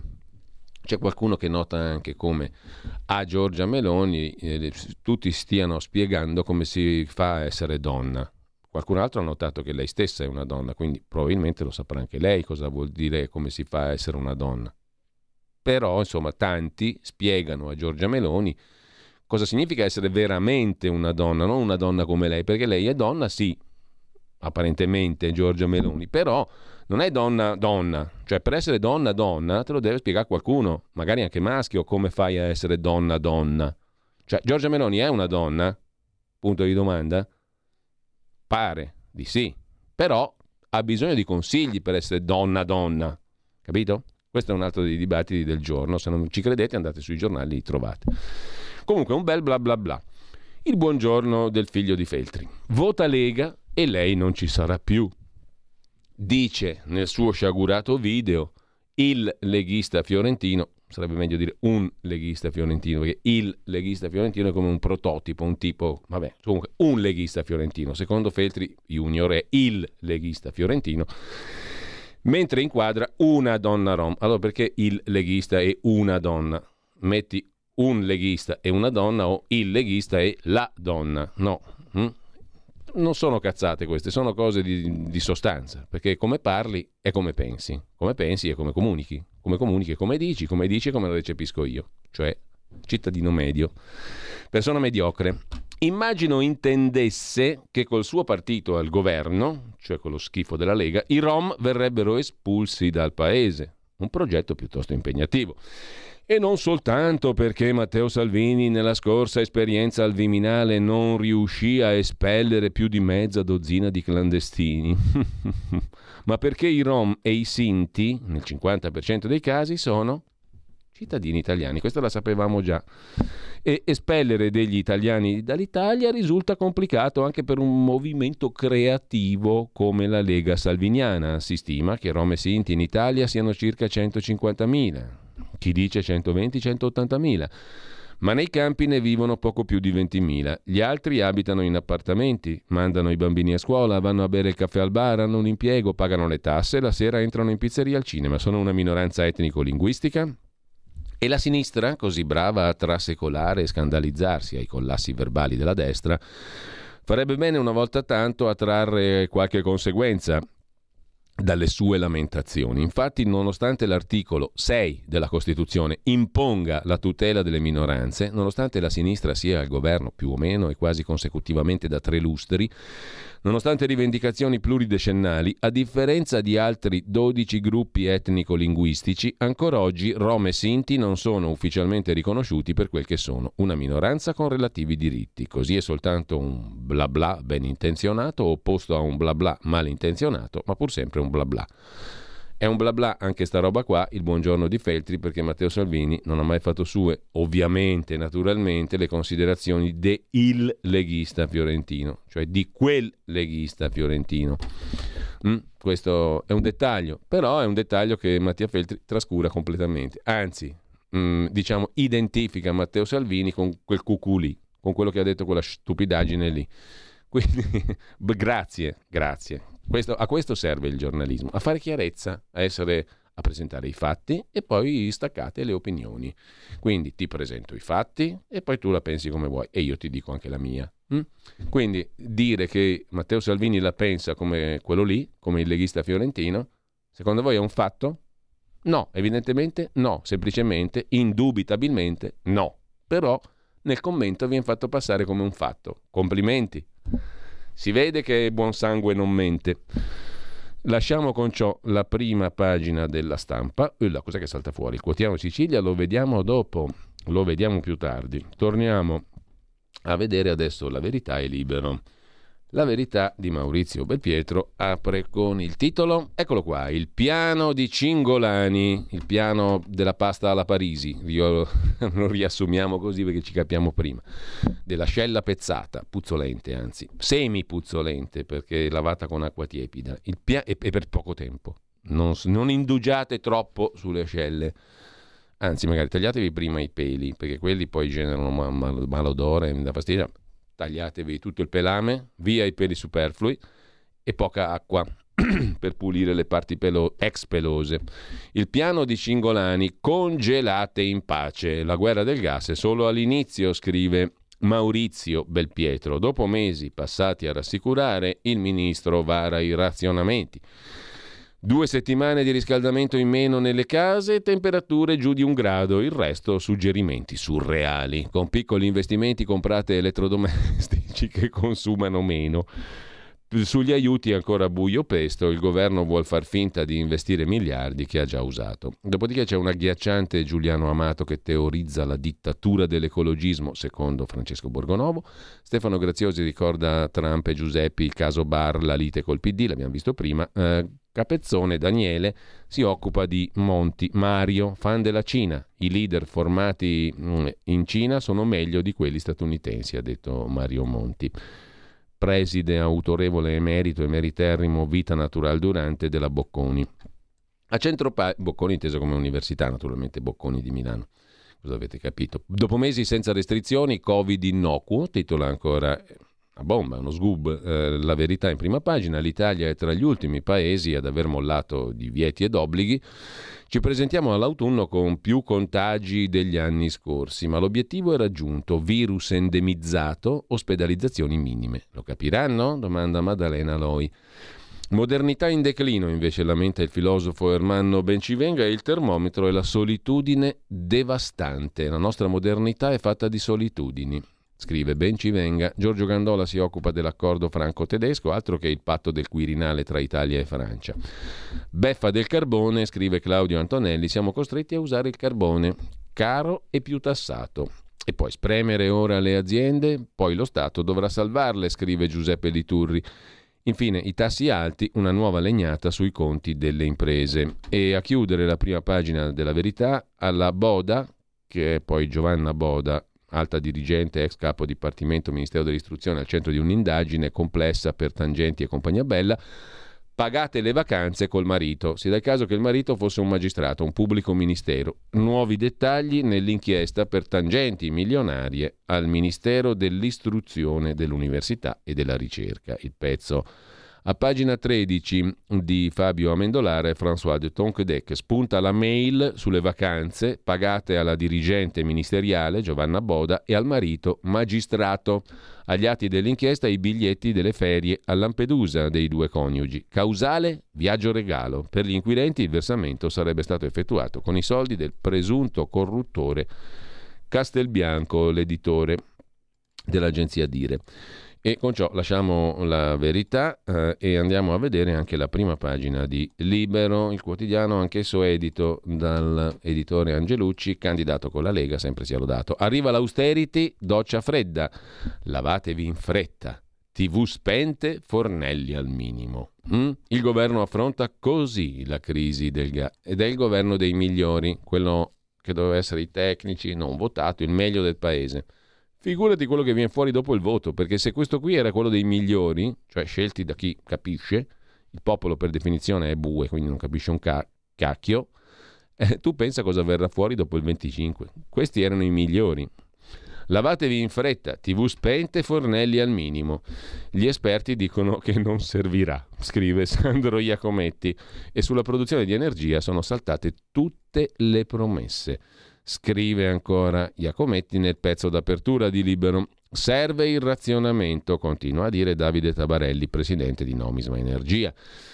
Non un piano di risparmio. Le contromisure del governo non funzioneranno. Se l'inverno è freddo, osserva ancora Tabarelli, e Putin taglia il gas, perché qui in effetti stiamo discutendo veramente di, di assurdo. Cioè, ma, ma, tu ti rendi conto? Cioè, tu sei dipendente dal gas russo, se questo qui te lo taglia è finito il discorso, altro che razionamento, eh, gli spaghetti alla Parisi, le ascelle, compagnia cantante. È, è ridicolo parlare di queste cose, o no?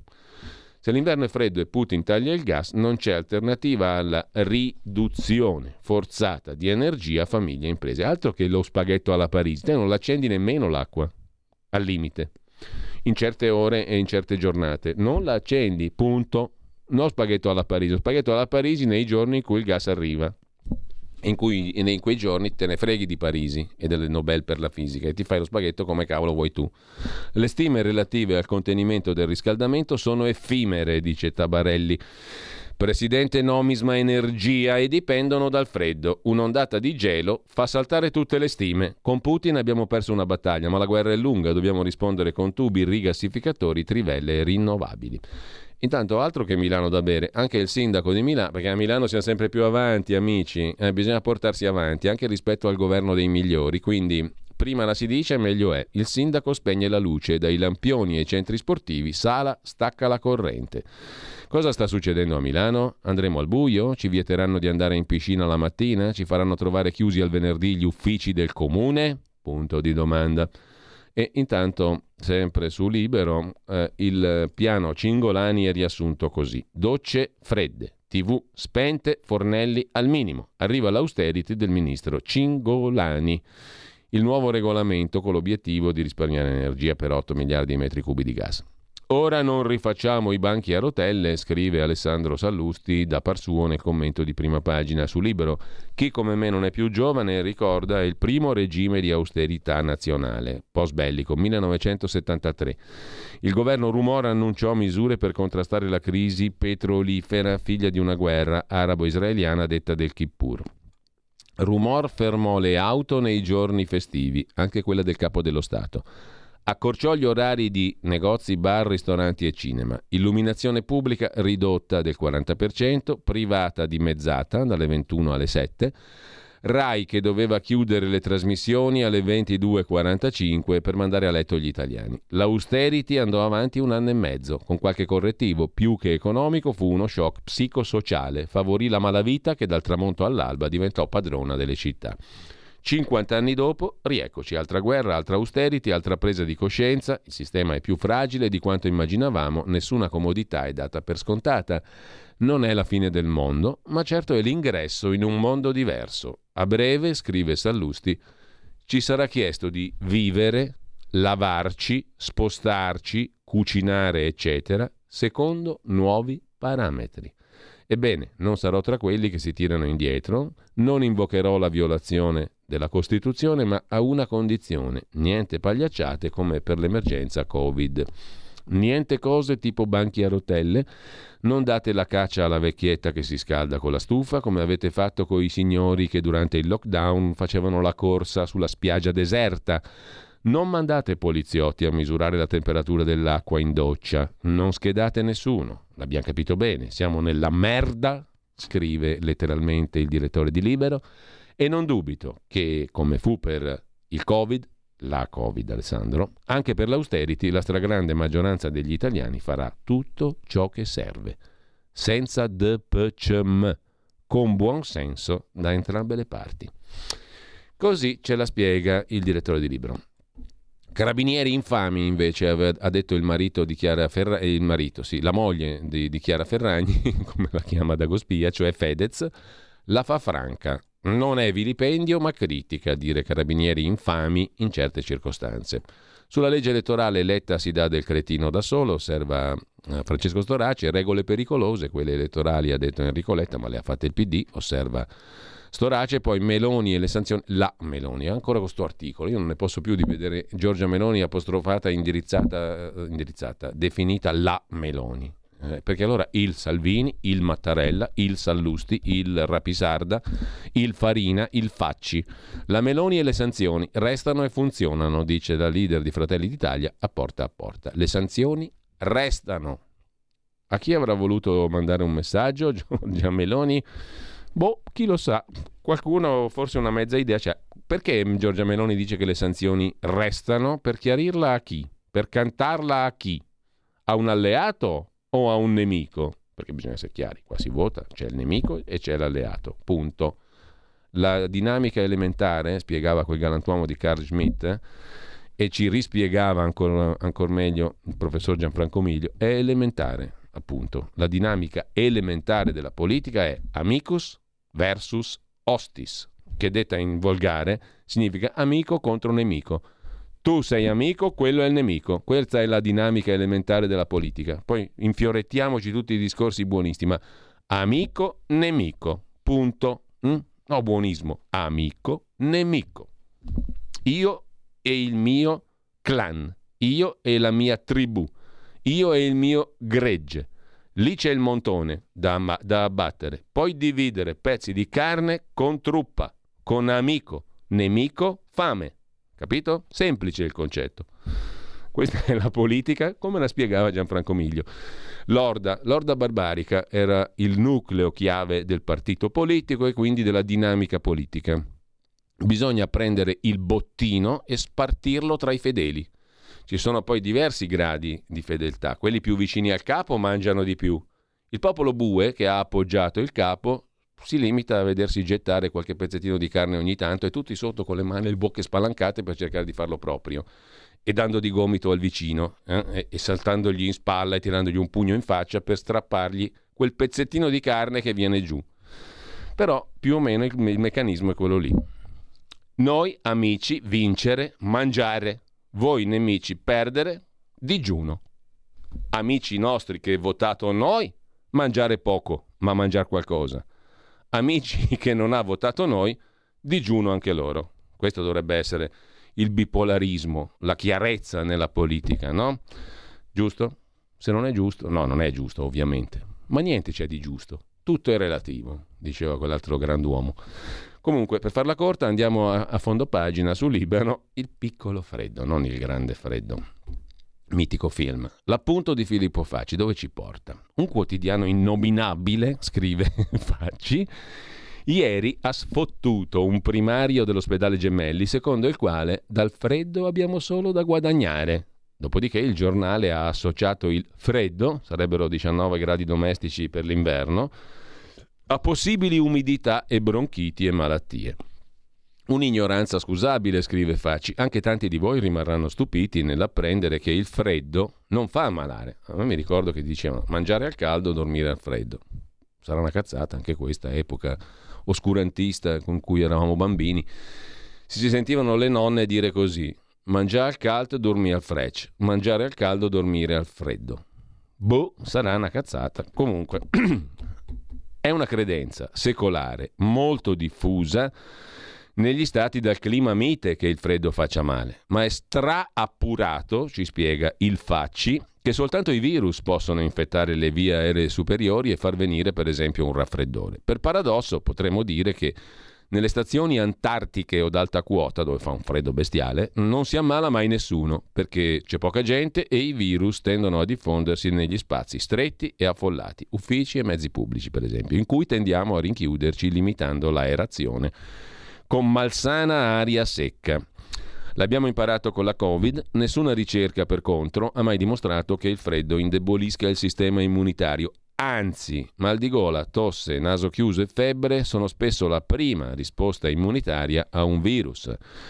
Stenterete a crederci, rimarrete perplessi, rammenterete esperienze personali. È che ieri sera ho preso freddo, si dice per esempio, ma non rammenterete tutte le volte che al freddo non vi siete ammalati per niente o che gli stati freddi non hanno più ammalati di noi. Anzi, quindi freddo fa bene. Quindi alla fine dobbiamo ringraziare Putin un'altra volta perché ci fa stare al freddo, quindi più in salute, più sani, più tonici, meno soggetti al virus. Con ciò lasciamo libero, andiamo al nostro quotidiano di Sicilia.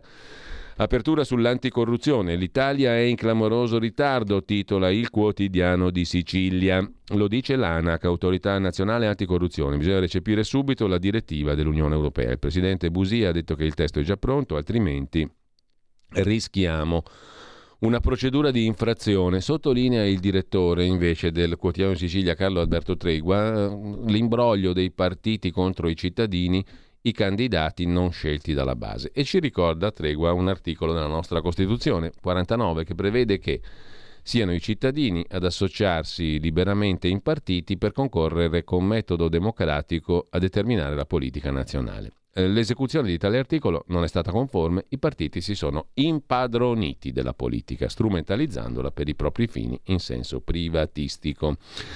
La caccia al boss Matteo Messina Denaro in prima pagina sul quotidiano di Sicilia, perquisizioni e arresti nel Trapanese, 35 ritenuti vicini al latitante sono stati fermati per vari reati, tutti aggravati dal metodo e dalle modalità mafiose. A pagina 2 del quotidiano di Sicilia le elezioni nell'isola. 40% dei siciliani non sa che si vota anche per le regionali.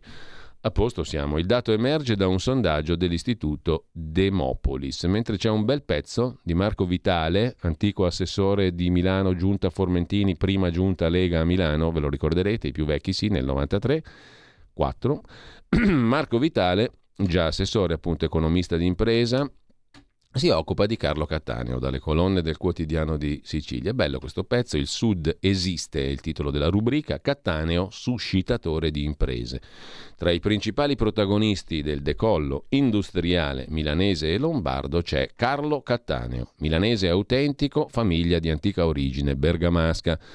Nasce nel 1801, parrocchia di Santa Maria degli Angeli in San Celso, da un modesto orefice e da Maria Antonia San Giorgio, vedova cighiera, maritata a Melchiorre in seconde nozze. Studia in vari seminari, insomma un bellissimo pezzo di rievocazione dell'importanza della figura di Carlo Cattaneo, teorico del federalismo municipale, tra le altre cose. Era uno che ha visto avanti di, di centinaia di anni Carlo Cattaneo ma lasciamo il quotidiano in Sicilia, andiamo al 24 ore, un quotidiano di Confindustria, dall'Unione Europea a Putin 85 miliardi, miliardi di euro, no robetta, in sei mesi e il mercato di Amsterdam per il gas sotto tiro. Poi c'è un'operazione immobiliare nell'ex ferrovia, scalo ferroviario di Porta Romana a Milano tra Renzo Rosso della Diesel, imprenditore veneto della moda, e Coima, una delle più grandi imprese immobiliari in, Italia e non solo. 200 milioni di euro di investimento sul nuovo polo della moda all'ex scalo di Porta Romana, un investimento immobiliare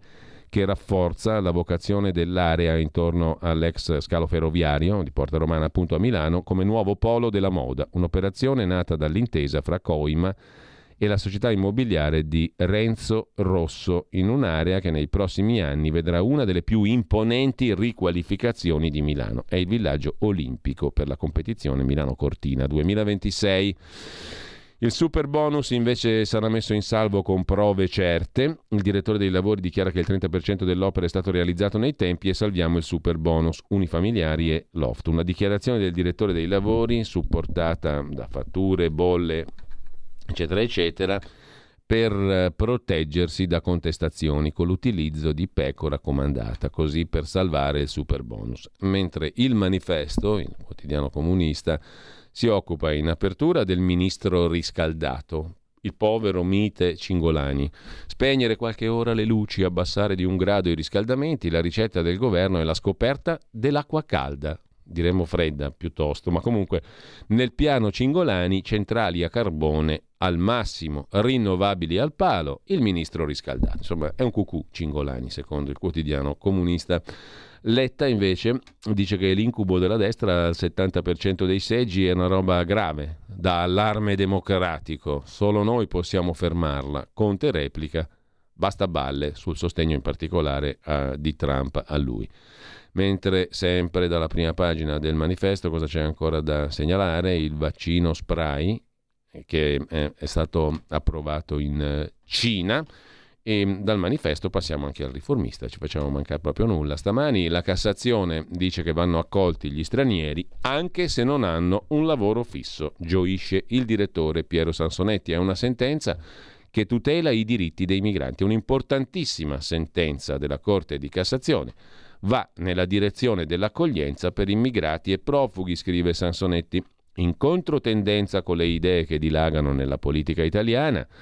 blocco navale, decreti Salvini, accordi scellerati del centro-sinistra con la Libia per bloccare i profughi, ebbene la Cassazione ha stabilito invece che un immigrato ha diritto a permesso di soggiorno umanitario anche senza essere titolare di contratto di lavoro a tempo indeterminato. È essenziale che lo straniero dimostri l'intenzione seria di lavorare e di integrarsi in Italia. Come può dimostrarla? In vari modi, ad esempio esibendo un contratto di lavoro a tempo determinato, perché se ha un contratto si suppone che abbia intenzione di lavorare. Del resto, dicono i giudici di Cassazione, negli ultimi anni il contratto a tempo indeterminato è diventato molto difficile anche per gli italiani è difficile ottenere un contratto senza limiti di tempo e oltretutto anche i contratti senza limiti di tempo con le nuove leggi sul lavoro possono facilmente essere interrotti e conclusi e allora è logico considerare un contratto precario come contratto di lavoro a tutti gli effetti. In effetti questa osservazione ha una logica perché se tu consideri come occupati anche coloro che vengono chiamati per un'ora al mese, a quel punto sono occupati tutti, no? sostanzialmente. Questo è giusto, quindi o cambiamo il modo in cui definiamo uno occupato o disoccupato, oppure va bene anche questo discorso, giusto e logico. Intanto solo a due persone su dieci interessano le elezioni, scrivono Renato Mannheimer e Pasquale Pasquino, sempre in prima pagina sul riformista. Correva l'anno 68, Braibanti finì in prigione perché gay a Venezia, il film di Amelio su questa figura e su questa storia. Con ciò lasciamo la prima pagina del riformista e finalmente andiamo. Adesso facciamo una piccola pausa musicale, ma c'è lo Sgoob di Repub. No, che Sgoob? Abbiamo già capito che è una mezza roba loffia, ma dai, prendiamola per buona, vogliamo divertirci, vogliamo star su di morale, vogliamo qualcosa di solido, uno Sgoob vero che dimostra i rapporti Salvini-Putin.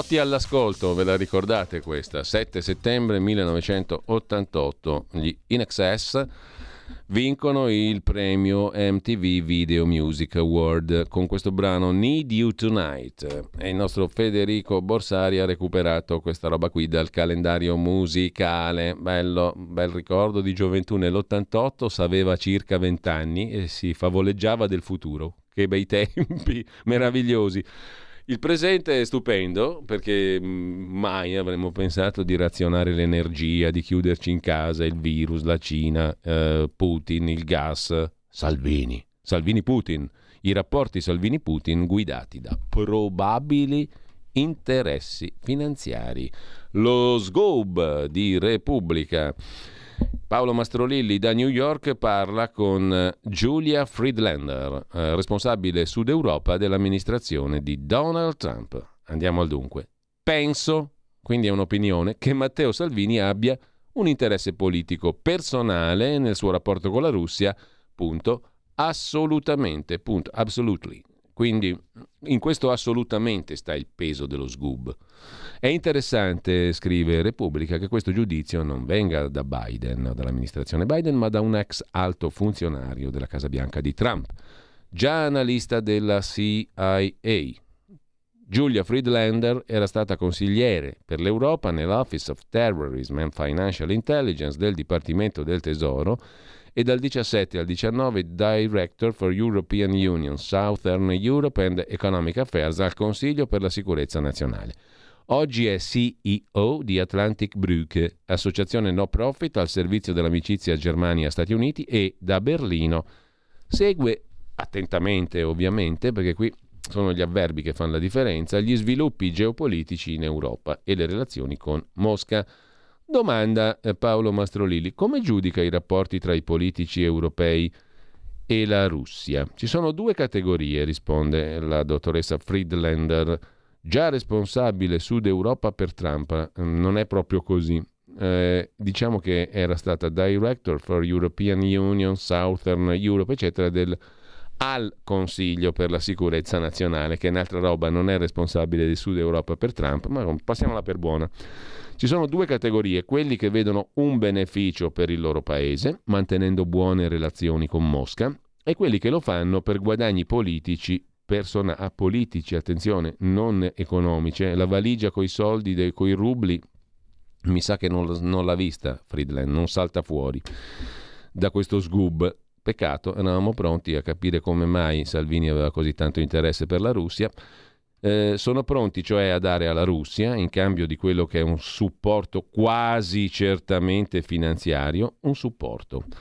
Eh, qui si va a Salvini, Orban e altri. Il problema è che non è facile tracciare questi collegamenti economici. Allora dove sta lo scoop? Cioè adesso, amici, amici e amiche all'ascolto, siamo chiari. Questi qua mettono in prima pagina il titolo, andiamo a vedercelo perché era troppo interessante. Il titolo di prima pagina su Repubblica, eccolo qui. Lo recuperiamo, così non facciamo errori. Repubblica mette in prima pagina beh, l'allarme di Letta che è il titolo principale. Però scusate, eh, in, un, in, un, giornale normale, l'altro sotto, poi c'è il sommario, tutto il resto è un, una striscia che sarebbe il vecchio catenaccio, giù di lì, insomma, una, una frasetta sotto il titolo principale. L'ex consigliera di Trump, due punti interessi finanziari tra Salvini e Mosca. Uno qualunque che legge il giornale dice, beh, questa qua certifica che esistono interessi finanziari tra Salvini e. Questa è la notizia, non l'allarme di Letta. L'allarme di Letta sulla democrazia è un bla bla bla, non è un titolo da scoop. Lo scoop vero è interessi finanziari tra Salvini e Mosca. Questo è il titolo. Se tu me lo schiaffi lì con poco rilievo, vuol dire che c'è già qualcosa che non quadra. E il qualcosa che non quadra lo si capisce leggendo l'intervista a questa peraltro simpatica signora, per carità. Si pensa che, pensiamo che, il problema è che non è facile tracciare questi collegamenti economici. Allora, com'è che metti insieme il titolo Interessi finanziari tra Salvini e Mosca e Putin con quello che dice questa signora? Cioè, francamente le due cose non stanno insieme. Usano le shelf company, compagnie inattive che offrono donazioni alle campagne politiche o lobbisti informali che spingono certi contratti che riflettono gli interessi russi. Quindi è difficile provare che il Cremlino abbia staccato un assegno per Marine Le Pen, ma è interessante studiare connessioni e intermediari. Domanda Repubblica. Salvini, a quale categoria appartiene? Penso, risponde la dottoressa Friedlander, che abbia un interesse politico personale. Assolutamente. Penso. Basandosi su cosa? Ci sono connessioni ideologiche, ma anche obiettivi economici. E quali sono i meccanismi? Usano le shelf company, quelle che agiscono a nome degli interessi russi, gli oligarchi o direttamente il Cremlino oppure lavorano attraverso intermediari finanziari o parti terze in Europa. Così sembra che ricevi una donazione da un paese europeo, una corporation italiana che dà soldi, ma non è davvero italiana. Può essere un'azienda italiana, ma registrata da qualche parte in Europa. Ciò rende difficile capire chi è il beneficiante e il beneficiato. Sono donazioni anonime o semi-anonime, non necessariamente perché sentono che il candidato non vuole si sappia da dove vengono i soldi ma perché complicano il lavoro delle autorità per tracciarle. Insomma, c'è come prova zero assoluto. Però potremmo arguire che evidentemente, siccome non abbiamo trovato la prova, è perché è nascosta bene. Mm? Non ci sono innocenti, ma colpevoli che l'hanno fatta franca. Un'ipotesi è l'uso di compagnie agroalimentari che conducono affari formalmente legittimi, poi donano parte dei profitti e questo è certamente credibile. Tutto è credibile. Anche le favole sono credibili. Ha sentito le registrazioni del braccio destro di Salvini per la Russia Gianluca Savoini all'Hotel Metropol? Ho letto i rapporti, dice la dottoressa Friedlander.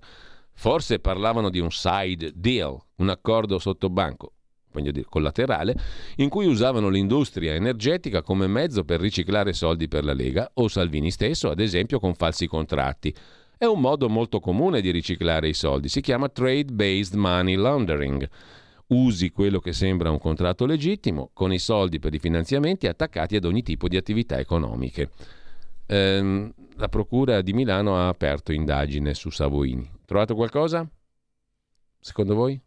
Risulta? Avete letto sui giornali di qualcosa di riciclaggio, money laundering? Non pare, per cui tutto è possibile, tutto è credibile, niente è dimostrabile, però mm, è talmente fine il, il, il trucco che non l'abbiamo trovato, neanche la Procura di Milano l'ha trovato, per cui evidentemente ci deve essere proprio della grandissima intelligenza, della grandissima capacità di occultare. Quindi è tutto credibile. Certamente, sono assolutely convinta, dice la signora Friedlander. Più che lei, Repubblica è assolutely convinta, anche se non c'è alcuna dimostrazione. Può esserci alcuna attività, ma il punto è la crema sopra. Parte dei soldi riguarda il business e la crema finanzia i partiti? Sì, dice la dottoressa Friedlander. C'è anche negli Stati Uniti, ad esempio con i Super PAC. Salvini critica le sanzioni per ripagare i russi dell'appoggio? In parte, risponde la dottoressa Friedlander, c'è questo elemento, ma l'Italia ha sempre frenato sulle sanzioni a Mosca, anche col PD. Adesso facciamo un bel discorso. Eh, c'erano una volta i rubli del Partito Comunista Sovietico, arrivavano al Partito Comunista Italiano, Berlinguer compreso naturalmente, in, co- in gran copia, in tanti, no pochi. Eh, venivano usate forse anche società collegate alla mafia siciliana per riciclare i soldi. Forse, era un'indagine aperta non dal primo passante, non da uno sprovveduto, dal signor Falcone, Giovanni Falcone. Fu ammazzato poco prima che si incontrasse con il procuratore sovietico Stiepankov. Ergo, non si può dimostrare niente, come invece dimostrano questi qui sulla base del nulla. Non si può dimostrare niente, ma qualcosa di più c'era. C'era un'indagine in corso, c'era un interesse investigativo, c'era un'ipotesi di lavoro, che poi, diciamo, è morta lì ma morta nel senso proprio perché è stato fatto fuori Falcone. Quindi l'indagine è morta là, con l'autore dell'indagine che però si era interessato alla pista e non era un cretino perché Falcone è l'inventore del famoso metodo, inventore, non l'ha inventato lui, però ha dato forza a questo metodo, follow the money, segui i soldi, segui il percorso dei soldi. In quel caso erano i soldi sovietici russi, che indubitabilmente sono arrivati al Partito Comunista, da cui è nato il PD, se vogliamo metterla in questi termini. Quindi quanta parte di quei soldi là sono serviti anche a, a, gestire la baracca fino ad oggi? Questo è un altro discorso che ci si complicherebbe la vita, però quello è sicuro. Questa è tutta fuffa che leggiamo cose di questo tipo. In Italia in parte c'è questo elemento, ma ricorda la dottoressa Friedlander, giustamente anche il PD è sempre stato contro le sanzioni alla Russia. Mi allarma, ma non mi sorprende i prezzi del gas salgono. Se sei un politico populista lo usi perché la gente che soffre di più è quella che non può pagare le bollette, quindi l'adoperi come strumento. Se il gas costa troppo è colpa della leadership politica. Non dovremmo fare questa pressione sulla Russia. Giorgia Meloni ha promesso che se sarà Premier l'Italia non sarà l'anello debole con Mosca. Riuscirà a mantenere l'impegno? Se dipenderà dalla Lega per governare? Insomma, perfino per Repubblica, Giorgia Meloni buona, è la Lega l'elemento cattivo di tutta la, la baracca qua del centrodestra. Mi pare un modo, se vuole essere Premier, di dimostrare che l'Italia non diventerà un paria in Europa abbandonando le sanzioni e presentarsi come candidato di estrema destra, ma accettabile. È credibile, considerando la sua alleanza con Orban? L'Italia non è l'Ungheria, risponde la dottoressa Friedlander che è molto più moderata di Repubblica. Gli vogliono far dire a questa qua quello che vogliono loro, ma questa qua non la dice quello che vogliono loro, dice quello che pensa lei. L'Italia non è l'Ungheria, è nel G7, ha forti legami con la Nato e con gli Stati Uniti. La mia impressione è che, anche se sarà soggetta alle pressioni dei partner, difficilmente seguirà l'Ungheria. Domanda. Perché Salvini è andato a Cernobbio con le slide contro le sanzioni? È un'idea sua o ne ha parlato coi russi? Forse, dice l'interlocutrice americana, la quale cosa deve dire? Cioè, ti domandano a una che ne sa quanto me perché Salvini è andato con le slide e lei cosa deve rispondere? Boh, che ne so io. Oppure voleva dire ci ho provato, mostrare che cerca di opporsi alle sanzioni, ma tutti gli fanno pressioni e deve cedere perché l'intera Unione Europea lo stringe e l'Italia ha bisogno dei soldi di Bruxelles. Serve ad avere una scusa, almeno ha baciato l'anello. Perché i russi si aspettano che adempia? Certo, si aspettano che dai. Ma se confronti i soldi e il supporto che l'Italia riceve dall'Unione Europea, credo che quanto offre Mosca non sarà mai sufficiente. Cioè, meglio prendere il PNRR che i soldi russi, conclude questa signora, la quale è stata strumentalizzata di tutti gli effetti da Repubblica, ma insomma ce ne esce, esce bene esce meglio lei che non l'intervistatore o la testata nel suo complesso, diciamo la verità. Perché qui di fumo ce n'è in quantità, di sostanza non c'è nulla, però ci fa il titolo da scoop in prima pagina. Ridiamo che è meglio. A proposito invece di Salvini, la promessa di Salvini, scrive Libero, la nostra prima legge, autonomia per il Nord, sottolinea Libero a pagina 8 il leader del Carroccio in Veneto, governatore Zaia, 400 sindaci, ci aspetta una crisi tremenda e il centro-sinistra lavora per peggiorare le cose, ha detto Salvini. L'Europa ha imposto sanzioni, stanno funzionando? No. Vogliamo proseguire lo stesso? Ci stiamo, però non possono rimetterci i lavoratori italiani. Se l'Europa non protegge i lavoratori, deve farlo il governo in carica. Nel primo Consiglio dei Ministri, Dio buon quanto mi piacerebbe essere una mosca, essere lì, al primo Consiglio dei Ministri del futuro governo di centrodestra, andiamo a vincere, portiamoci a casa la benedetta autonomia, è 30 anni che ci proviamo. Attenzione, la faremo nel primo Consiglio dei Ministri. E non è uno scherzo, dice Matteo Salvini. Questa ce la segniamo, eh? Matteo, ce la segniamo. Mentre andiamo alla stampa di Torino, pagina 2 consumi già bassi in un'Italia sempre più povera, è il titolo del commento firmato da Davide Tabarelli. Mm, vi cito rapidissimamente perché sono già le 9.20, ho visto e quindi vi segnalo le cose che possono essere utili per oggi da leggere. Sul sussidiario.net uno scenario, un'intervista all'economista Gustavo Piga, professore di economia all'Università Tor Vergata di Roma, PNRR al palo, crisi in arrivo, il 26 settembre si decidono le sorti dell'Italia. La BCE potrebbe varare una stretta monetaria dopo il voto. Prima ti fanno votare per divertirti, popolo bue, poi ti arriva una mazzolata che se la ricordi. Il vertice del gas a concludersi con un nulla di fatto. In questa emergenza lo scostamento di bilancio è inevitabile. Due pagine dedica il Corriere al centrodestra, Meloni che spinge per il presidenzialismo e la bicamerale per fare il presidenzialismo e attacca il PD. Senza di me non saprebbero cosa fare. Le foto con Salvini? Avevo le mani nei capelli, lui non parlava, non è un ventriloquo.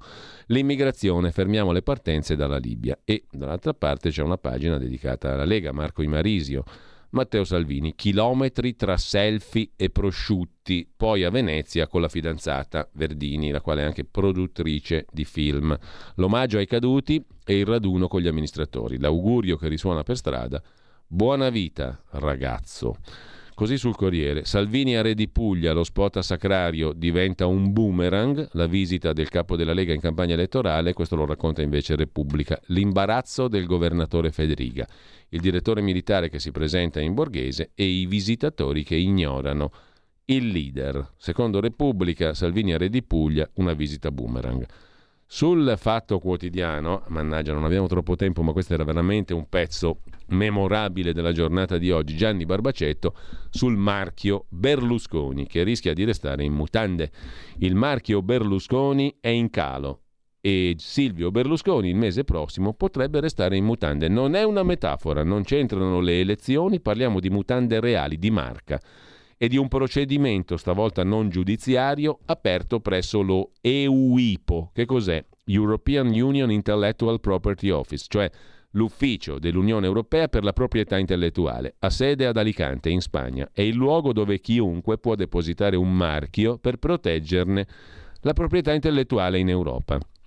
E Silvio Berlusconi ha bussato alle porte di questo ufficio nel 2016 ha attivato un grande studio milanese specializzato in marchi e brevetti, eh, lo studio Perani e Partners, il quale studio nel 2017, a nome del presidente Berlusconi, ha chiesto all'Ufficio europeo dei brevetti la registrazione del marchio Berlusconi, nome noto in Italia e nel mondo, quanto e più di Mi Consenta e Bunga Bunga, da quell'anno è diventato anche un marchio vero e proprio. Berlusconi è un marchio protetto, è stato registrato per prodotti protetti da Berlusconi.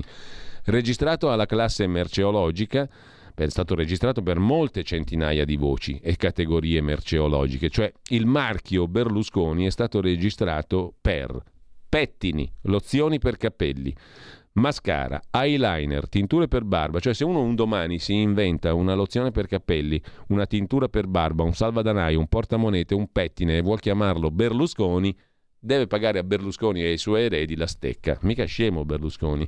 Ha presentato il marchio Berlusconi per una quantità enorme di beni producibili. Perfino portamonete, apriostriche, baionette, lingotti di metalli preziosi, ornamenti in ambra nera, bandane, e qui insomma c'è un link con Berlusconi, Zerbini, tiro al piccione, tiro al piccione, telai per seghe a mano. Un mi dia un telaio, cosa vuol comprare signore? Prego, mi dia un telaio per seghe a mano, evitate l'ironia, mi dia un telaio per seghe a mano. Berlusconi. Si chiama così il telaio per seghe a mano, ma anche sigariglios, bastoncini per l'incenso, prodotti veterinari. Mio cane sta male, mi dia un Berlusconi, dottore. può capitare che può succedere. Apparecchi per la depilazione, cioè, appunto, si, si, torna al punto precedente. Peli per le ascelle da togliere. Mi dia un Berlusconi che mi devo togliere i peli per le ascelle. E ancora rasoi, apparecchi e denti artificiali, gonne e giarrettieri membra artificiali. Mi dia un braccio Berlusconi, o peggio, hm? non, eh, siamo in orario protetto. Carrozzine e passeggini, squadre e compassi possono tornare utili, scrive Barbacetto, con vago riferimento alla massoneria, tessera 1816 della P2, il buon Silvio, pennelli, giornali a fumetti, ombrelli, ombrelloni, museruole, abbigliamento. Il mio cane è un po' aggressivo, mi dia un Berlusconi che glielo metto sulla bocca. Abbigliamento per animali. Tutta sta roba qua, fruste, cordoni, spazzolini da denti, presine da forno, minigonne, costumi da bagno, lenzuola, materassi gonfiabili, bambole, bastoni per maggiorette bastoni per maggiorette, ma anche carne, pesce, surgelati palle antistress. Oggi sono un po' incazzato, mi dia un Berlusconi, che lo stringo tra le mani. Bevande alcoliche e analcoliche, sigari e, tenetevi forte e non fate ironia, bocchini.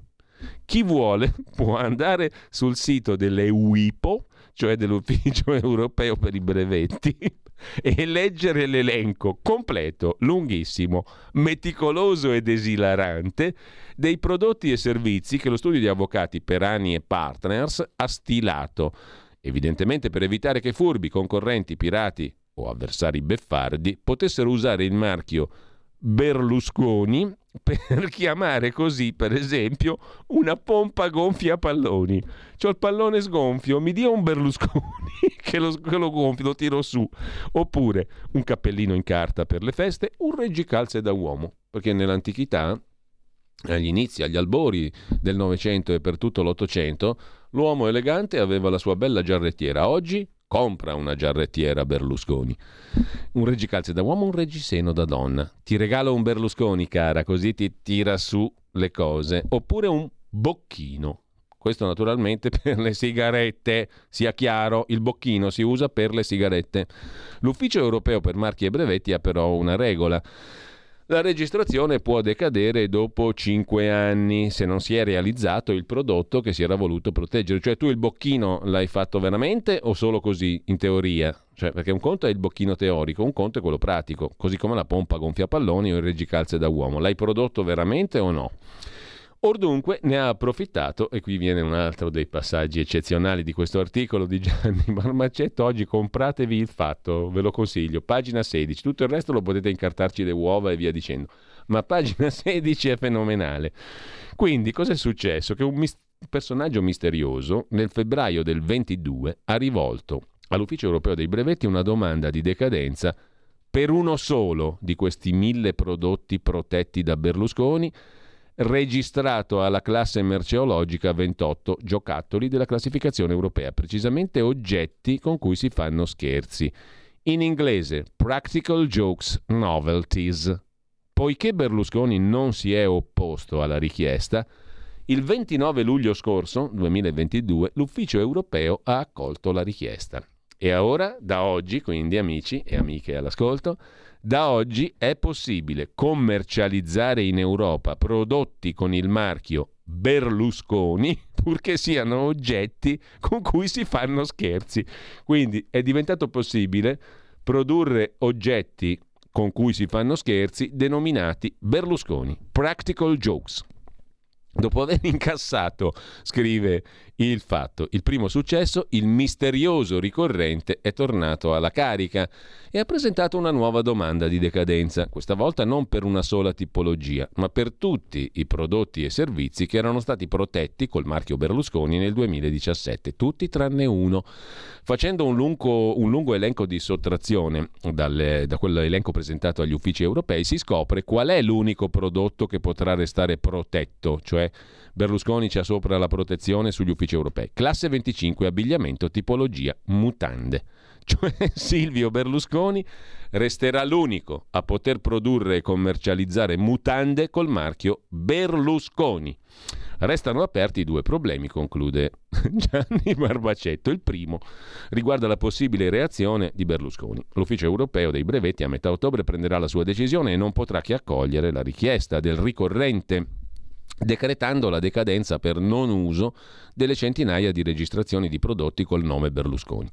E così lascerà Silvio in mutande. Ma esiste la possibilità che da Arcore parta il ricorso, non alla Corte europea dei diritti dell'uomo di Strasburgo stavolta, ma allo European Union, eccetera, eccetera, cioè all'ufficio brevetti medesimo di Alicante in Spagna. In caso di ricorso i tempi per la decisione si allungherebbero ma comunque con la quasi certezza della decadenza, perché è improbabile che Silvio riesca a presentare ad Alicante, tutti marchiati Berlusconi, una quantità di prodotti enorme, dagli alimenti per neonati alle accette, dai braccioli da nuoto alle imbragature per passeggini, alla carta carbone ai bastoncini per cocktail e altri centinaia di prodotti marchiati Berlusconi registrati nel 2016-17.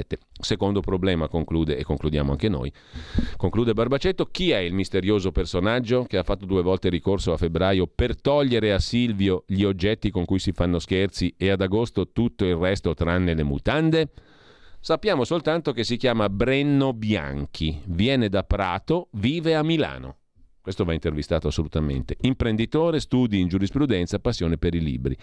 È lui che nell'estate del 22 ha, liber- ha liberalizzato il marchio Berlusconi, una silenziosa riforma liberale, un contributo a rendere più libero il mercato. Più Berlusconi per tutti, conclude Gianni Barbacetto, tra poco con noi Carlo Cambi di Scorretti. Avete ascoltato la rassegna stampa.